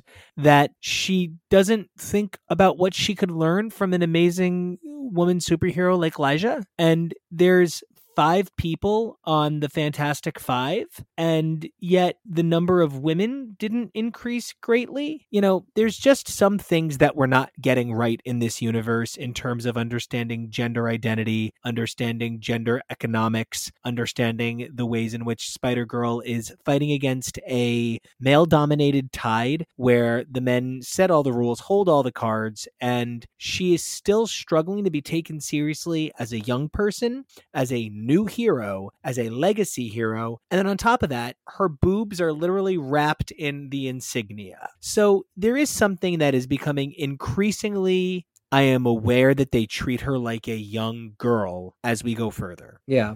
I just so wish that she would tell Davida her secret identity. Like that to me would be a huge change in the story for her to have one close girl friend who knows her situation that she can talk to and that it, you see it depicted on panel could really change the flow of every issue. And I did notice a few times in this issue that maybe, or this run in this volume, that they hinted that perhaps Davida's getting close. Yeah. But it's taking way too long and i loved the shit out of this fight sequence mm-hmm. it did not go on too long the number of people who came into play i actually forgot that it started with dark devil versus funny face and wound up the buzz versus funny face like i had just completely not realized it until i saw them collide into each other that i was like oh wow we really are bringing together a number of stories my main complaint was the story I didn't want brought into this was J. Jonah Jameson, the why are you doing this to me? Yeah, but you know, already apparent here why that story is a part of this and what this has to do with the expanding continuity and the expanding character list. And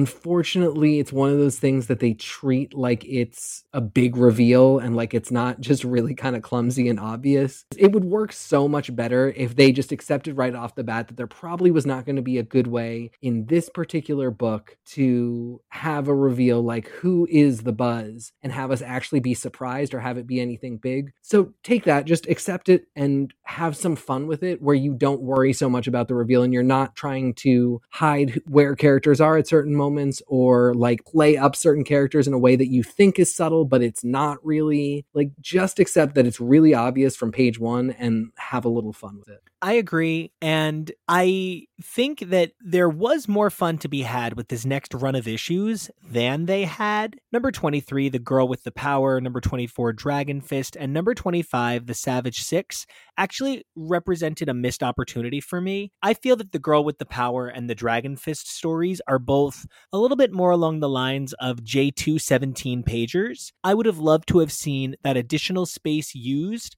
to see the calling together of the Savage Six as backup features because there is nothing about Spider Girl 23, the girl with the power, that isn't the utmost pinnacle of everything about a comic from 2000. She's, uh, you know, competitively playing this other young woman in basketball, and the other young woman's just too good. And so then it seems like maybe that, I mean, Spider Girl's fucking doxing this girl. like, it actually is Spider Girl abusing her power as a superhero and the trust that people have when they see that costume swinging through the sky. It's something that gets addressed on like Brooklyn Nine-Nine in the final season about when police officers, you know, we sometimes laugh and plot lines, ah, because he knew it was the right thing to do, but that's not the real world. And, you know, she comes dangerously close to doxing people here.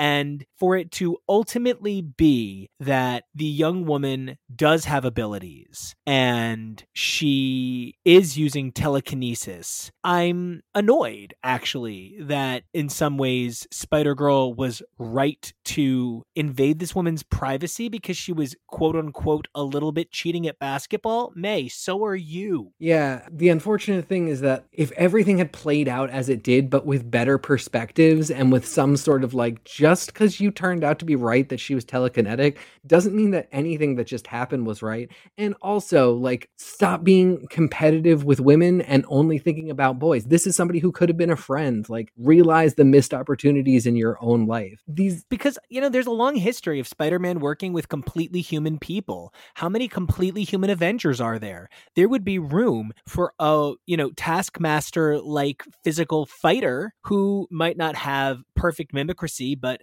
if she can learn a basketball playbook, she can learn maneuvers. Like, I think, yeah, exactly what you said. I would have loved it if she was human because show us something like that. That would be great. Yeah, just play around a little bit with uh, these stories are all taking pretty obvious tropes and applying them to Spider Girl with the idea that like it's her turn now. Like everybody goes through this. Let's see May go through it. And that's fine. There they are a bunch of fun stories. They do develop the character overall as a whole, but I think at this point what really would have been interesting is to say like here's a trope, we're going to spin it on its head because a, this is not the normal Marvel universe, and B, this is not the normal Spider Man. So see what happens when, you know, we have a character that is trying to get through high school and does things a little differently. See what happens when we have a character who starts to get jealous of somebody else and handles it not in the same way that her father would have done. That really is where some interesting storytelling could have lied for May, and we didn't get it here. Fine, the story continues regardless, but you do see the missed opportunity. And I do notice a couple of little background opportunities that they did take. For instance, I am now at the point where, like, you know, when somebody comes to school one day and they reveal they have like a cool talent, like someone's an amazing singer or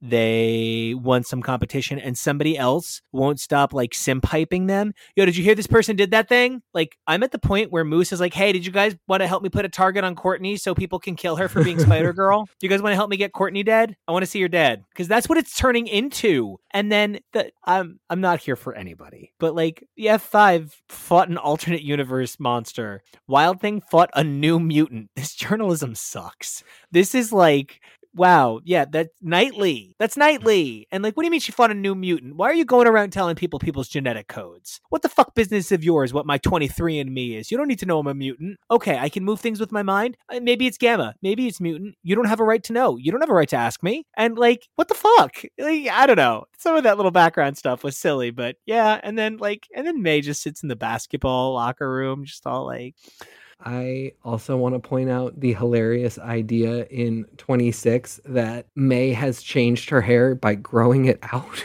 Oh my God. I cannot wait to point out her barely different hair. Which is only longer. The only thing about it that's different is that it's longer.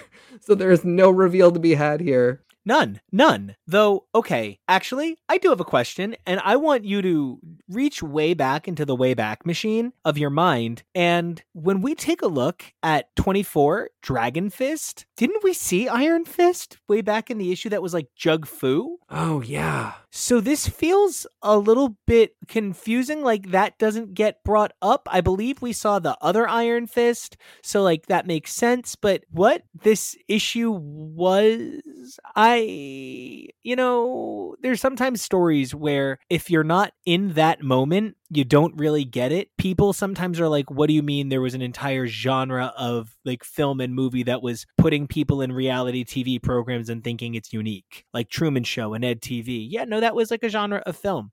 People doing stuff with the president's daughter for a day, genre of film. Like there were just things that happened that, yeah, that was just kind of a storytelling thing. There really was like a period of like 30 years at Marvel, where for some reason, over 30 years, even though it was being done for at some points 29 years by that point, it was cutting edge to tell a story about a person who was not quite that superhero playing that superhero, somehow connected to that superhero when the bad guy is a third party that's neither that person nor the superhero. This is like an unfortunate beat for beat trope that Marvel did over and over for 30 years. Yeah, and then when you add to that the weird Danny Rand whitewashing of the Iron Fist stuff that comes up no matter what. This one's not really a surprise. People barely picked up on that like two years ago. So the fact that we're in 2000 and nobody thought that even now it might be a good idea to just like skip Danny Rand entirely. Somebody else is the new Iron Fist. This is just a really convoluted one. It doesn't really have anything to do with May. this is their own problem that they've really got to figure out. I mean, she shows up and fights, but it all of this could have happened really without her. If I keep saying that other issues were MC2 team up, this is just MC2 Law and Order. Yes. She just comes in in the middle of something already happening to other people. Right. It's not even her procedural. She just it shows up in the middle of it for some reason to, I guess, for backup, maybe. Yeah. And you know what doesn't help? That it's some weird, very sort of motionless combat and that's kind of hard to express but like there's usually a more fluid sense of motion to an iron fist combat kind of situation where I get like Spider Man is all about the pinup moments, but Iron Fist is all about the movement. So there's some awkward hugging, there's some awkward posing, there's some it looks like you're flying sideways, and that both versions of Iron Fist have such dreadfully close costumes is a little frustrating because the headpiece looks too similar. I like that it's three different men, all who sort of claim the Iron Fist, sort of kind of, and two of them are Asian. So that's at least a lesson learned. You can always tell when it's Danny because of the horrible mustache. Oh my god, the terrible Hulk Hogan mustache. I can't even stand it. It's terrible. It, I really like, I was like, "Oh, he's the true villain because of the mustache." And I kept waiting for the reveal and it never came. No, and like by now, Danny is not just like in our world, in our time, Danny's not just hot, but like, you know, Iron Fist has gone on to be a revitalized franchise. We've had a chance to talk with the writer of the revitalized franchise, Alyssa Wong, and like I kind of want to know what she thinks of this Iron Fist where where they tried to have Danny Rand pass on the mantle to a young Asian martial artist sooner. So it'd be interesting. All right, you want to do uh, the Savage Six? I mean, I don't want to, but it is the next issue, and so we have to again acknowledge the fact that Killer Watt exists. This is for my money, while one of the longest issues at 39 pages, one of the least interesting and least content inclusive issues. Whether it's the her new hair is JLo at the Grammys hot, huge problem. That is such an outdated reference now. And JLo is still famous in our world. You know what I mean? Like there is such a weird disconnect that they could have known that and because there's tons of references that didn't stand the test of time so it does come off really weird. I don't know. For me, I am just very frustrated that it's Dragon King problematic. Killer Watt, just sort of dumb. Raptor, hey, we liked her. Okay. Mr. Abnormal, he is just absolutely a penis joke waiting to happen. The most off model saber claw yet. And then finally, we get the direct line drawn between Funny Face and Crazy Eight, like it's not painful And the idea that this is her Sinister Six, again, if they had just been like, obviously these guys are all terrible, that's why it's funny. Like Peter Parker had this iconic Sinister Six that you all remember and think about. Look how lame hers are, and this is what she's stuck with. Like, isn't that funny? Let's have some fun with it. Could have been one of the best issues in the series, but we are expected to take this group of people seriously and treat them as though they are the same as Peter Sinister Six. They are simply not. There is nothing threatening about two thirds of them.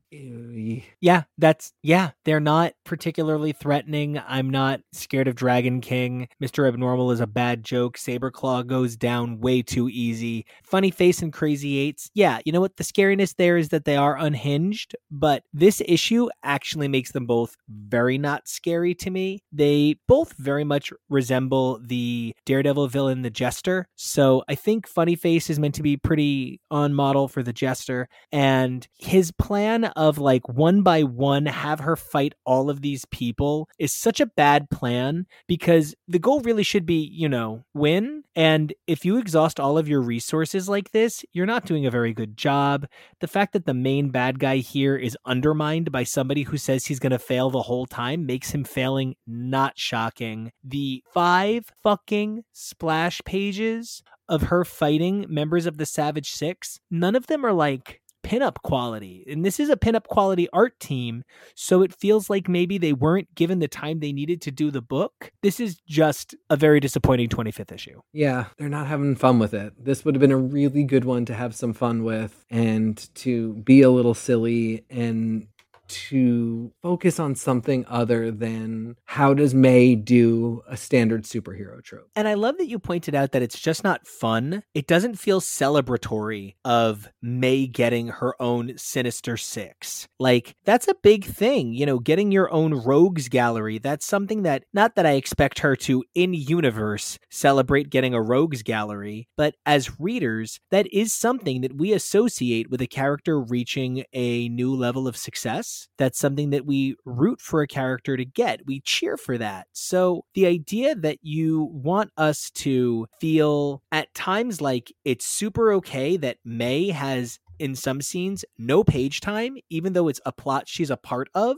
and the kidnapping plot does nothing for me I don't I don't like the high school kids. That is the situation that I'm at and like I do actually absorb a lot of like, you know, teen drama art. It's a genre that I enjoy and like I am a teacher. I know kids and I have nephews and nieces and I know people. It's not like I'm some sort of weird, oh, I fuck kids, I hate kids. No, these are some horrible crossing drama levels of high schoolers. For one thing, it's not a cohesive group of friends. Most of their conflicts are terrible like not not even interesting. The ones that are interesting eh, they unfortunately push the beats too many times the same way so you just kind of start to lose interest in them altogether. And again they're not connected to may. She is never yearning to be with these people. Nobody's in on her situation. This is just like this place where she's forced to be with these people that she doesn't really have this like yearning to connect with with. And that's when you see a superhero story, the thing that you want out of the like the friends that they have and the connections that they make is like this being a superhero is making it difficult to connect with my friends, but I love my friends so much. I've got to figure out how to make this work. With May, it's like my friends are making it difficult for me to be a superhero. Can I get rid of them any faster? But also I'm very horny, so we got to figure that out too it. And I am here for a young woman's coming of age. I am here to encourage that sort of sexuality, that positive vibe that we would want her to have if she were Peter. Nobody ever said, I mean, you know, not on terms of a large scale cultural understanding, nobody ever said Peter's getting way too much hot ass. Someone stop it. So I want to see May get that same experience that a male hero has because I don't want to see a female hero shortchange that experience. But I don't know that that experience is playing out properly here in a way that, because of the differences that we associate with men and women and those character tropes, that isn't sort of feminizing in a misogynistic way what should be a very different thing under a male character. Oh, I think absolutely. She likes both Brad and JJ and apparently JJ more, but they're not really even dating. Like, you know, we haven't seen them kiss on panel. They're not going out on dates really. We're not seeing them have like good chemistry moments. Those are the things that like I don't mind if she's boy crazy. If then there's a boy and she's like, "Ah, I'm crazy for this dude. I'm having so much fun. Shit, I got to go do a Spider Girl thing, but I really want to keep hanging with him." Like that's a great story for me. She deserves it. We see it with male characters all the time. She's just getting the same like I'm inconvenienced by the crush that I have on this guy and I don't really know what to do about it, but now I got to go do a Spider Girl thing. And I like that they're letting her play through the classic role that every, you know, kind of like hero's journey shortcut narrative list needs to go through. And here's where she loses her powers. Yeah. And here's where that. So that we get that I lost my powers moment is definitely one that not only did we need for her to reach so that as a character, we wouldn't have any stone unturned. That's something that is the hallmark of a, well, maybe it never got its chance. They're saying that we are not going to leave any story undone for Spider Girl. And I mean, we have a lot of time. Reasonably speaking, there's 150 proper issues of Spider Girl. There's 103 in Spider Girl. That's 100 plus the zero, the annual, and the one half. There's 31 in Amazing Spider Girl, 11 in Spectacular Spider Girl, four in the follow up Spectacular Spider Girl miniseries, and one Spider Girl The End, bringing her up to 150 issues even. We have just finished one sixth. Now, we're way more than that through the MC2 universe because we've already read an additional 40 of like the only other 70 issues that there are. So, reasonably speaking, we're like a third of the way. But for Spider Girl's journey, we're pretty early on. And seeing her lose her powers in a fight to her most pathetic villain is kind of a bummer. But one thing that I really appreciated is instead of spending six issues slowly building to the point where she finally tells her parents and finally faces it and blah, blah, blah, we just start in the fucking middle of it. And that saves me such a worry that they're going to waste my time with this. Yeah, and I think this is a really good example of a story idea or a trope or something that we expect to see from a superhero, where this is a totally fine one to leave exactly as is. How a character responds to this is going to really tell us something about her. It's going to make an interesting story. I think when you make a choice like we're not going to let the reveal play out over over a series of issues, we're just going to dive right in. It gives you a chance for an interesting way to play on the story. I'm contrasting that to something like the Savage Six, where it re- that's where you should have done something different because yes, every superhero team has a rogues gallery, but we already know May's rogues gallery, and they are a, bit of a hokey bunch. There's times where it's good to use that to your advantage and have some fun and not try and treat everything like it needs to be hitting the same degrees of seriousness and the same beats of drama as Spider Man might have hit in the same situation. Instead of giving us always beat for beat Spider Man's exact story, they're much more interested with upholding the vibe, which is why I think Spider Girl 26 and 27, Passages and Endgame, are by far the two part best issues of the series so far. I am so pleased with where we're at. You know, she's powerless, but she's not weak. The complaint I maybe have is Normie is beyond unrecognizable in wanting help in being contrite. There's a little something confusing there, but I genuinely really liked this two parter. I definitely liked where we picked up in her losing her powers and going forward from there. The first part of 26 is a little bit rough for me. Oh, the thing I refer to as an arc in seven pages? Right, exactly. It's a solid story. Her losing her powers is, you know, something that I think we really do.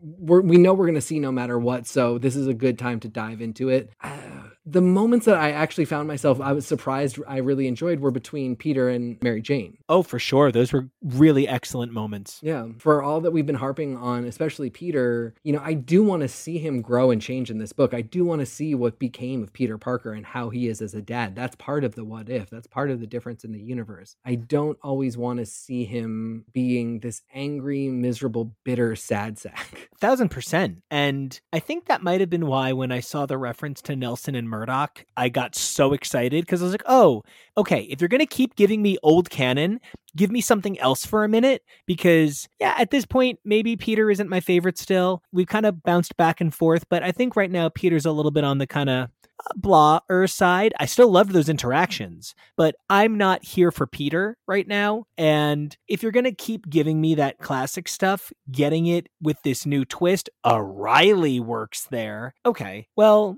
we are back into the endless albatross of the canon monster. But okay, I'm interested. I'm interested. Yeah, I agree. I mean, like we I think for all that we refer back to it and the, just the problem of them having said, like, it's not going to be like that, we've accepted at this point that it is. And when we find these moments, I, I hold on to them. Like, I, I take notice and I'm curious how they're going to play out for Spider Girl. My hope is always that it's not going to become this, like, huge enmeshing in a continuity that is only partially relevant to her specifically and is more, like, broadly relevant to the idea of, you know, her family, but a little, like, like a Reilly reference, that's the type of thing that you kind of want to see where it goes and hope that it's just like a fun little nod. In this case, it winds up being a very interesting, uh, relatively expansive nod. It winds up being its own exiles team. It's the most absurd amount of things in one small space. And speaking of the most absurd things in one small space, I know that I've read this issue like a bunch of times, but I'm still not sure when Normie gets his hands on May. It's fine. I don't really need to understand exactly, but it definitely just sort of feels like, oh, Normie's got her, no big deal. And I'm like, oh, okay.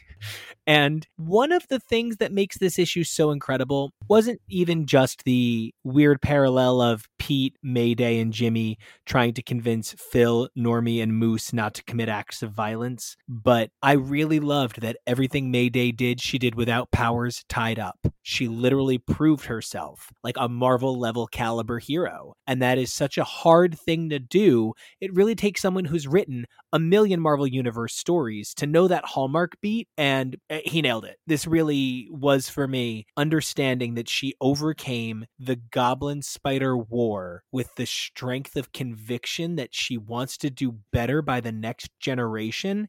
Oh my God, make this woman president. I agree. Another totally like viable option for a story like this, uh, one that you see in something like Buffy, is like action and ingenuity rather than strength is the thing that allows her to win. And so, like, she doesn't always need the strength. She's got a lot of smarts too, but you always need the action. And I kind of thought that might be where we would end up going with this. And the fact that it really is just these two people having, you know, a discussion, a, a mediation of sorts, a coming to terms about not repeating the sins of their parents is, I was, sh- you know, when it ended, I was shocked that that's where we ended up in this. I kept expecting it to take the hard left into like her breaking her hands out and, you know, for them to start fighting. And instead, it really is just this conversation that I think one of the points of Normie is that he's always just needed somebody to have with him. And I think the two sides of this war just always needed to have with one another. Something that like punches me in the gut is Normie immediately falls to the ground in like a childlike pose. He is immediately the weaker, the submissive of the two. And he says that he doesn't know if he has what it takes to kill himself or to kill her. And May says that's good news. It means there's hope. And she says, We're going to get you help and you're going to build yourself a real life. And he says, I don't know if I can do that. And she says, Have a little faith in yourself, mister you just ended a war, didn't you?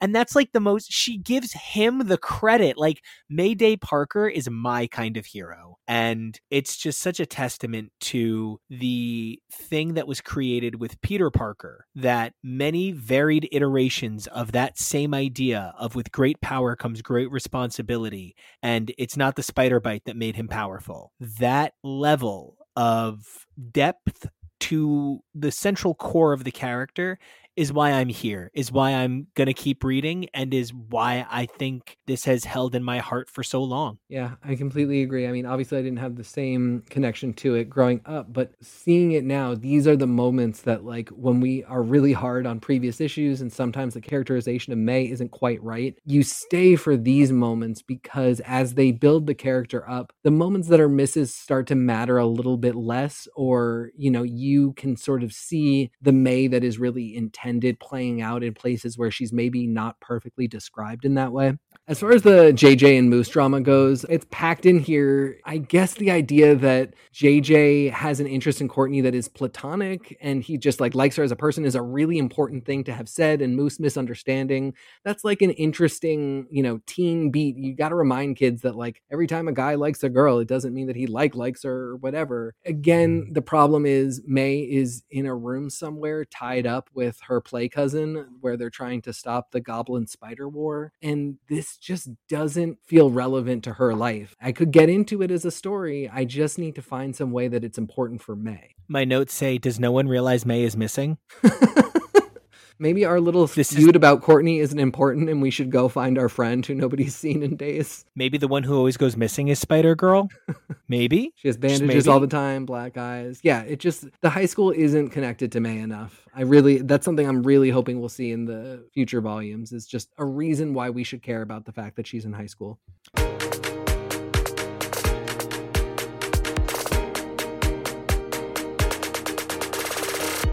And speaking of things going on in this high school, Spider Girl Presents the Buzz is easily the most throwbacky, cute, self aware, playful, fun. I just don't know what it's doing in this universe because it's not even the same The Buzz. I mean, I know it is, and I know it's the same JJ, and it's the same JJJ, and it's the same Spider Girl, but everything about this is from a totally different perspective. In fact, Spider Girl seems so put together, it reads to me like The Buzz thinks she's got it going on. Tom DeFalco has described multiple books in this, primarily J2 and Wild Thing, as being kids' books, and they clearly are are, but not in a way that it saying that is saying anything nice to kids. This is a really great kids book. This is an all ages book that you can see has a little bit of appeal where if you were like a 10 year old, you would think the buzz was so cool. And this is what high school's like. And it's fun. Everybody's got like a, a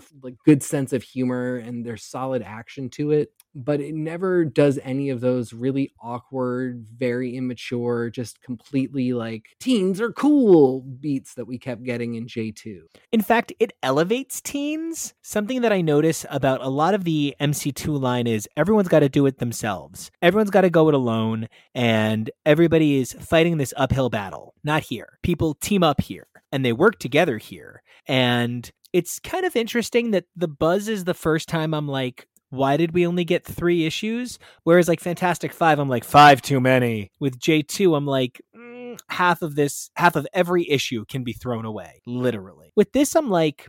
This was three issues that maybe should have been six because let me tell you, we've made a lot of comments about dudes gay and other dudes gay. And we've made a lot of comments about unlikely age disparity situations. But Buzz Bannon is really lucky he died when he did, or he was going to be accused of grooming JJ. Yeah, it is exceedingly homoerotic what's going on between these two. And not even like from a gay perspective. Like they literally just show them giggling together and laughing and like they weight train together. So I am so fucking amazed at the way this creative team invented an entirely different visual style for this book. This book looks like only this book. And it's the same fucking names. It is the same goddamn names as on every other one of these books, with the exception of Neil Yomtov on coloring. And the colors are a huge deal here. The colors are a huge deal. Mike Marts edited it, and, you know, the editing is a huge deal. But, you know, other than the fact that the first half is just kind of like a fun casual time setting everything up and then the second half is just bang bang bang bang bang action i think The Buzz is probably the best number one of any MC2 book. It absolutely is. I think JJ benefits from having been previously in the Spider Girl books. And I say Truth. that almost surprisingly because he's not a great character there, but he's recognizable enough that there's a bunch of situating that we don't have to do. We can just slot right into his life as it is. We don't have to explain, you know, who the old guy is. It's his grandfather. It's J. Jonah Jameson. You know, we're pretty, we're pretty hit the ground running. But the the choices that they make from there, you know, this is a, a series of books that makes a lot of choices. And I do not always agree with them. And I do not always think they pan out well. And even something as silly as giving him a pseudo father, older brother, slash older male lover type character to mm-hmm. guide him to his superhero destiny is a really weird choice. And it works so well here that it pulls the whole issue together and is such a solid, like, driving force.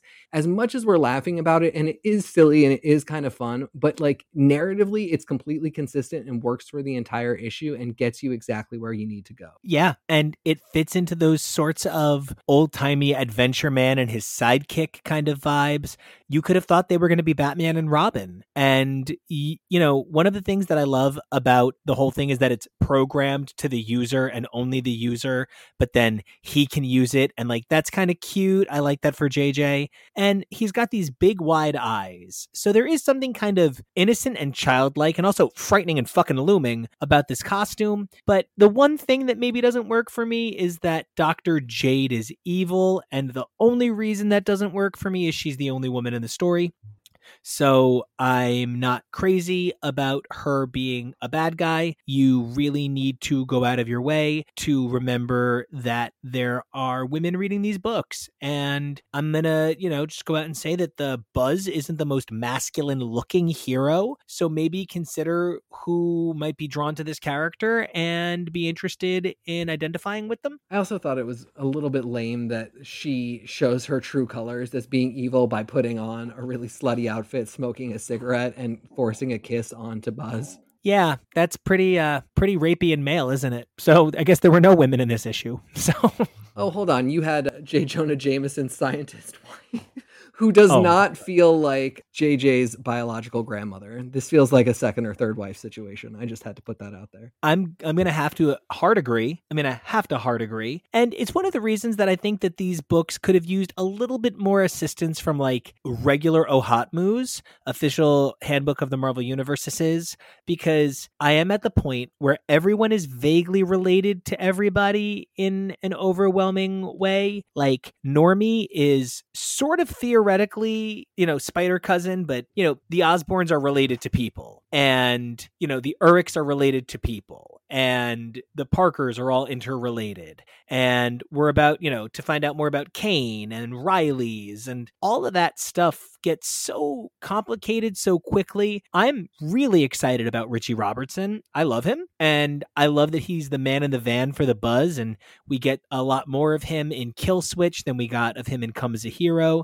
That first issue was a little thin on Richie's personality, but that second issue where he saves the day and or it's revealed that he saved the day in the first issue really makes me like his involvement more. And I love the idea of having a superhero in MC2 that has a guy in the chair, a man in the van. It can't be done just showing up and saving the day that having an operator and somebody to help you out is important for some people is again it's a superhero trope it's a really solid one. It's something we haven't really seen in the MC2 yet. And so it works perfectly for this book. And another thing that worked really, really well for this book was the clever usage of Spider Girl as an actually like existent hero. This isn't we see Spider Girl from Spider Girl's perspective because, you know, she didn't show up in the other titles. They showed up in hers. So this is really our first time seeing another hero be like, oh, dip, it's Spider Girl.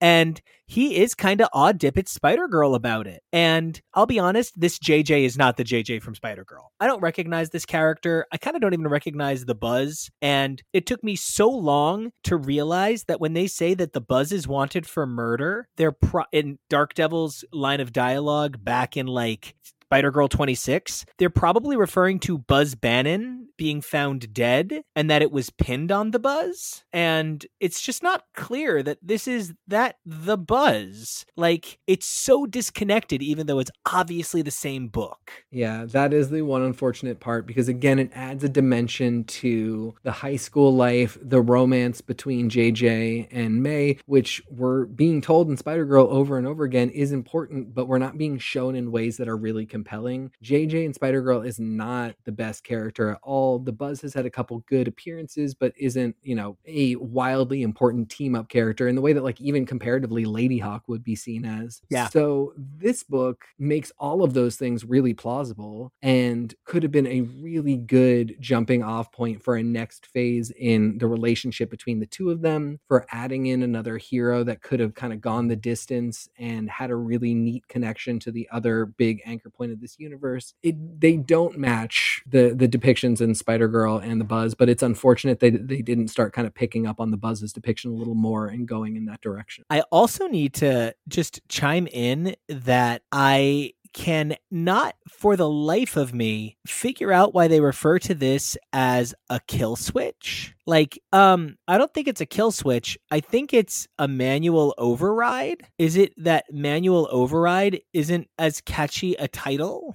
Yes, that is 100% the point. Okay, because it's not a kill switch. is in no way a kill switch. It, it's just the most like extreme comic book sounding words. Yeah, yeah, and this story had some stuff that I thought really set it apart. I loved that JJ was like, please don't let him hurt my grandpa. You know, and Richie in his panic knows what it's like to lose someone like that because of his grandfather. So there's so much to it that I thought really elevated the characters. That's something I'm looking for from these stories. That's something that we talk about in these books. We need the characters elevated. We need to see them brought to the next logical level. And sometimes it can go one of two ways. And I was really, really, really nervous because I didn't remember how this one ended when I reread it at first. I was like, please, for anything, don't let it be that Buzz Bannon was a bad guy and was secretly, you know, gonna hurt JJ and don't let it be that. And then I get to the cover of the third issue and it says the Buzz. And then there's Spider Girl next to the Buzz. And I just kind of wish it also said and Spider Girl, but that's fine. Against the foe you never expected. And I'm like, well, then it can't be Doc Ock because I see all of the Waldos right there on the cover. So there's no way that it's Doc Ock because I expect him now. And then I turn the page and I'm reading. And man, I love that fucking the buzz looming over Richie image. And I'm reading it, and everything's fine. It's a great story. I love the whole the ship can fly itself. Who needs a pilot? And then yeah, Jade in the worst costume ever, looking like some sort of acrobatic boa constrictor, reveals that Doc Ock in a breathing mask and Xavier's wheelchair is the bad guy.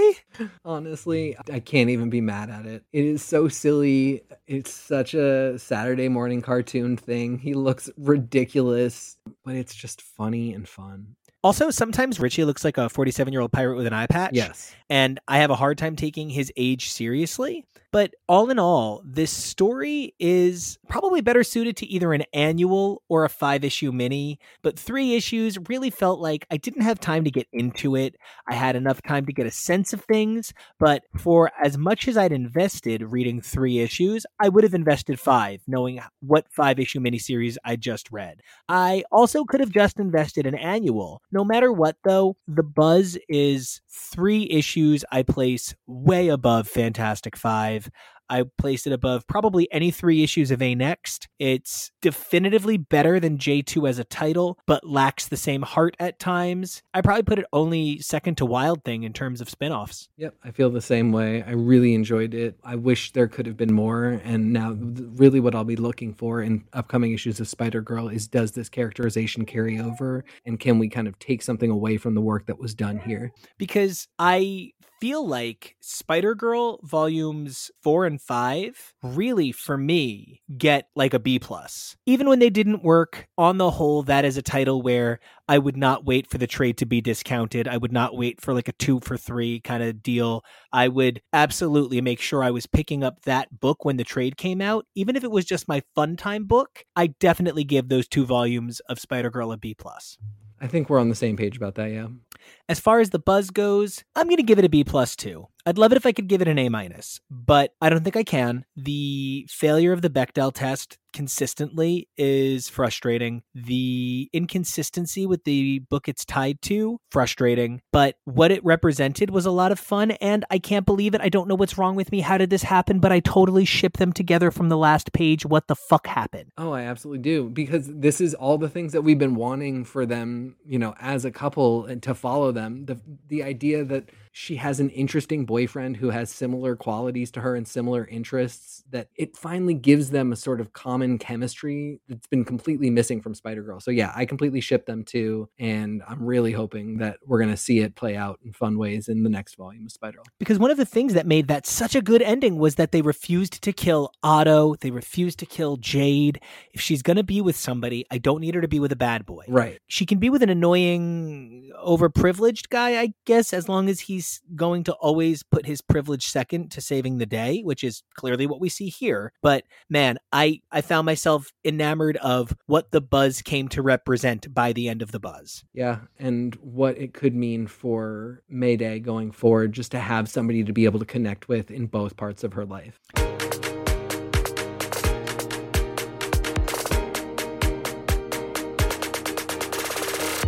You know what book I didn't walk away from saying I feel like all of my time was really well respected and this is an exciting title. You might be talking about Darkdevil. I think I am definitely talking about Darkdevil because Darkdevil, and I even remember as a kid thinking Darkdevil was the greatest thing that had ever happened. Like, specifically, the book, like the reveal. I, as a kid, thought this reveal was so cool. But as an adult, I think what I recognize this reveal being is kind of like I have this batarang and it has lasso of truth rope tying a piece of kryptonite that functions as a Green Lantern power ring to it. That's my weapon. That's my power. My name is Justice League Man. Yep, that is that, Darkdevil. That is Darkdevil. This is the most absurd. And again, I think the book is fucking gorgeous. This is another one where, where has this art been the whole time?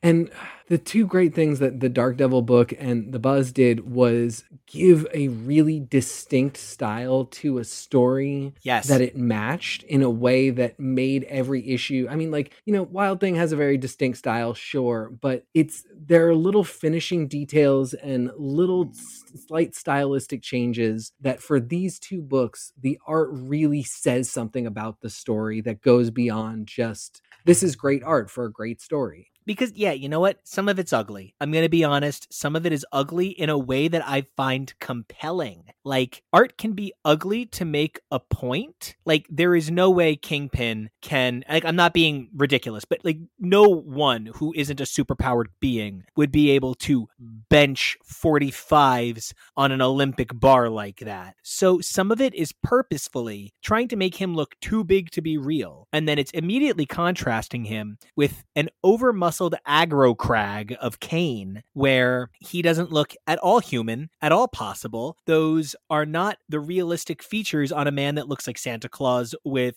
you know, a perm. So, this is a book where the art speaks volumes about what it's trying to say. I don't know how I feel about what looks like the hand in sunglasses opening the issue, but it's there.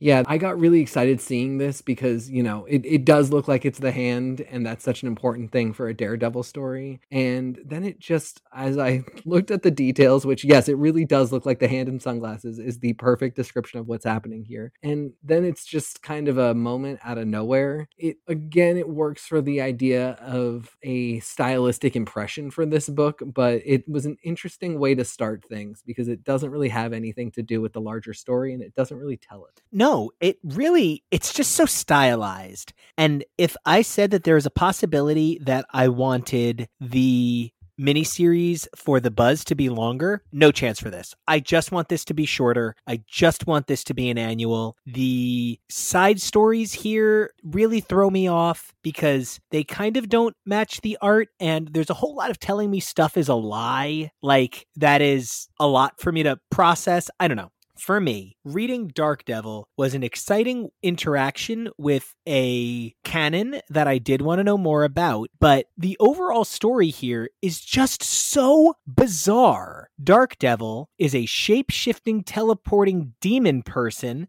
who is really Reilly Tyne, the son of Ben Reilly, who, when Kane was working as Fisk's assassin, killed Daredevil. No, thank you.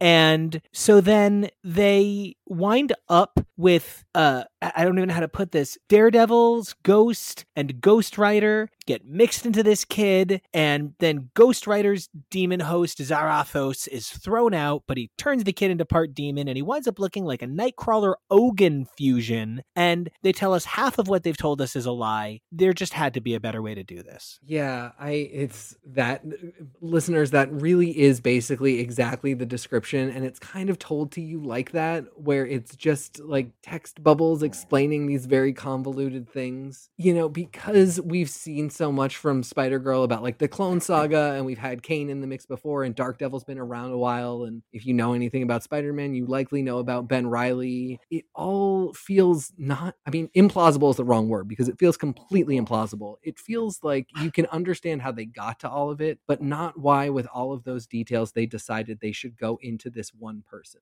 Because I don't know what it's supposed to tell me about any of these characters. So, like, I think one of the problems is they're trying to handle too many stories that are perhaps bogging down Spider Girl at this point. The Darkdevil stuff and the Kaine stuff and the Kingpin stuff and the what happened to Daredevil stuff. It's all getting to be too much to fit into such a short amount of time every month.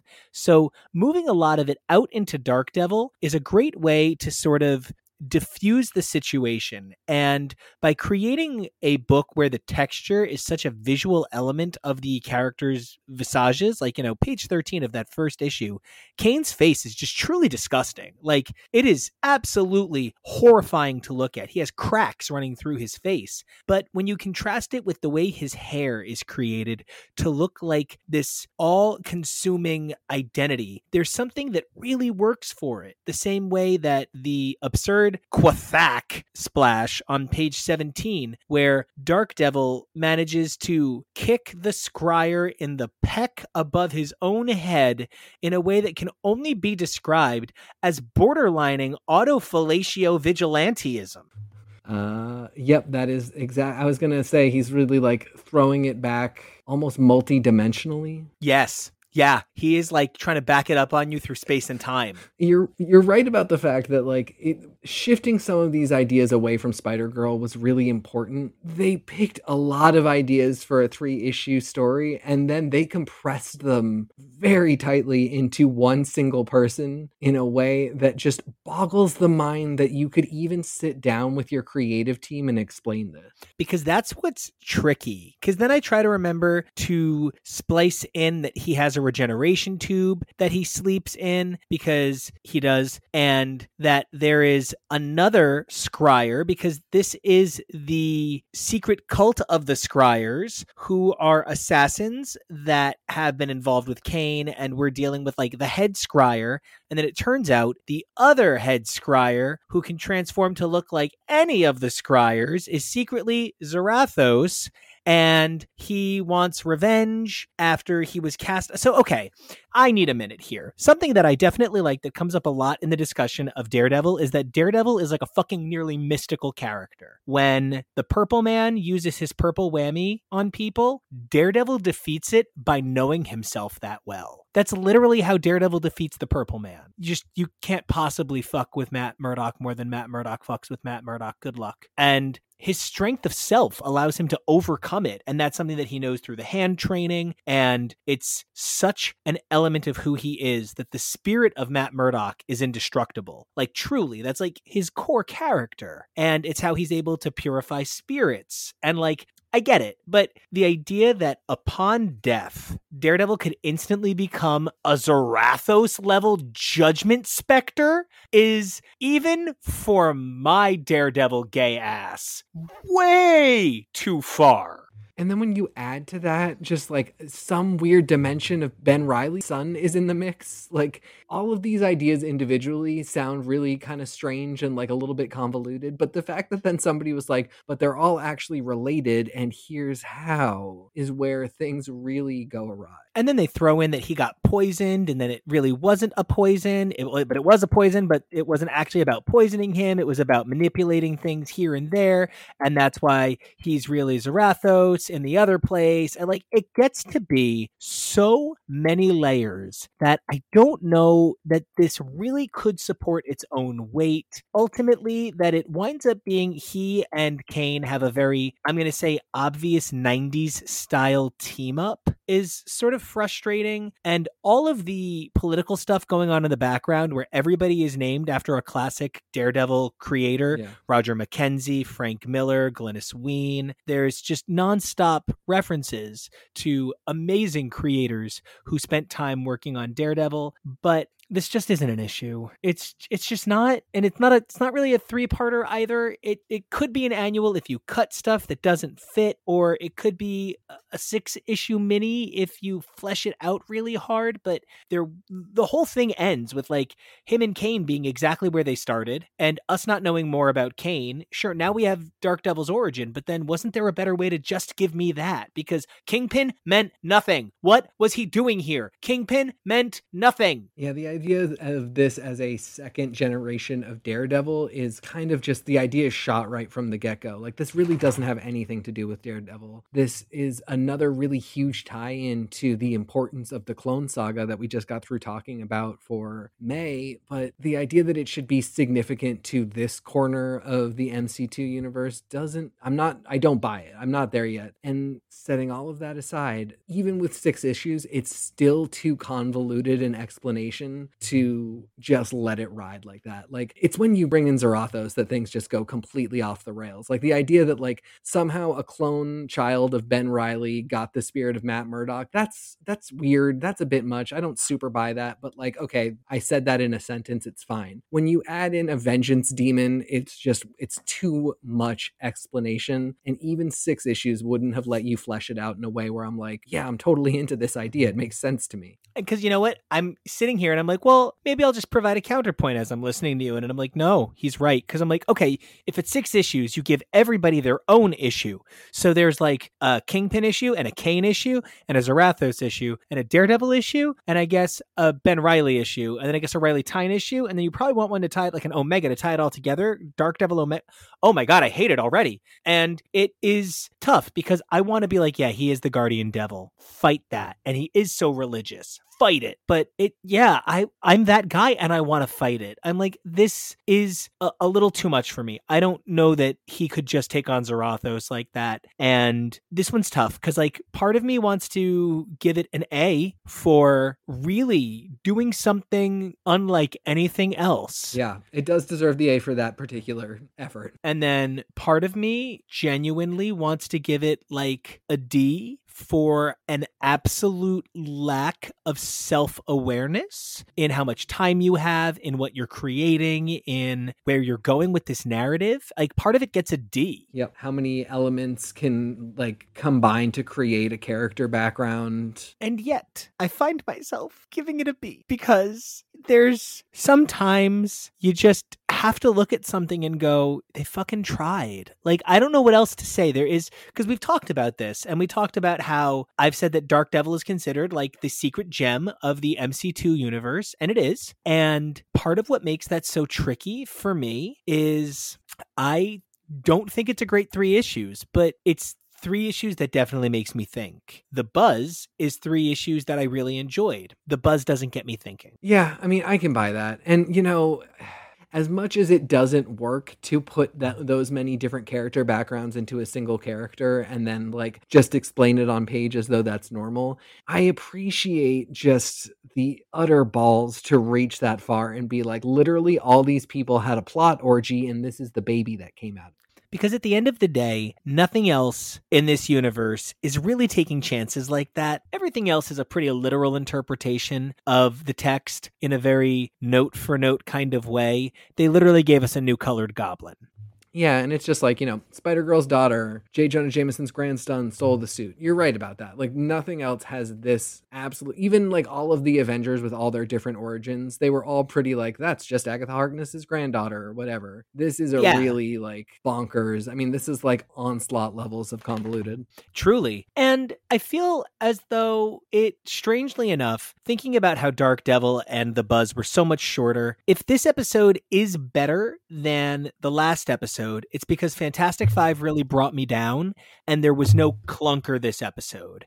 And the second episode, the clunker was unfortunately J2. And the first episode, the clunker was definitely A-Next. I don't think we had a clunker this episode. Yeah, no. I mean, I even when a book is maybe not the best executed or doesn't have the best ideas, if it's really fun and the out there-ness like gets you from issue to issue, there is a lot of value in it. And the buzz is just really fun all around. Nothing too complex, but something really enjoyable. Darkdevil is very complex. It's really weird. I'm still like every time I think about the the idea to put these characters together, it just boggles my mind. But it was really fun and my jaw dropped as this explanation kept going because it was so out there. And you know, there's something to be said for that. It is absolutely fun. And there's um, I will say this, there's no point at which it ever gets like really offensive, really misogynistic. It could have used more women, but at no point is it really problematic in any way other than just being convoluted. I can go for absolutely all of that. And I'm really excited because we're about to enter a, a pretty different age of Spider Girl.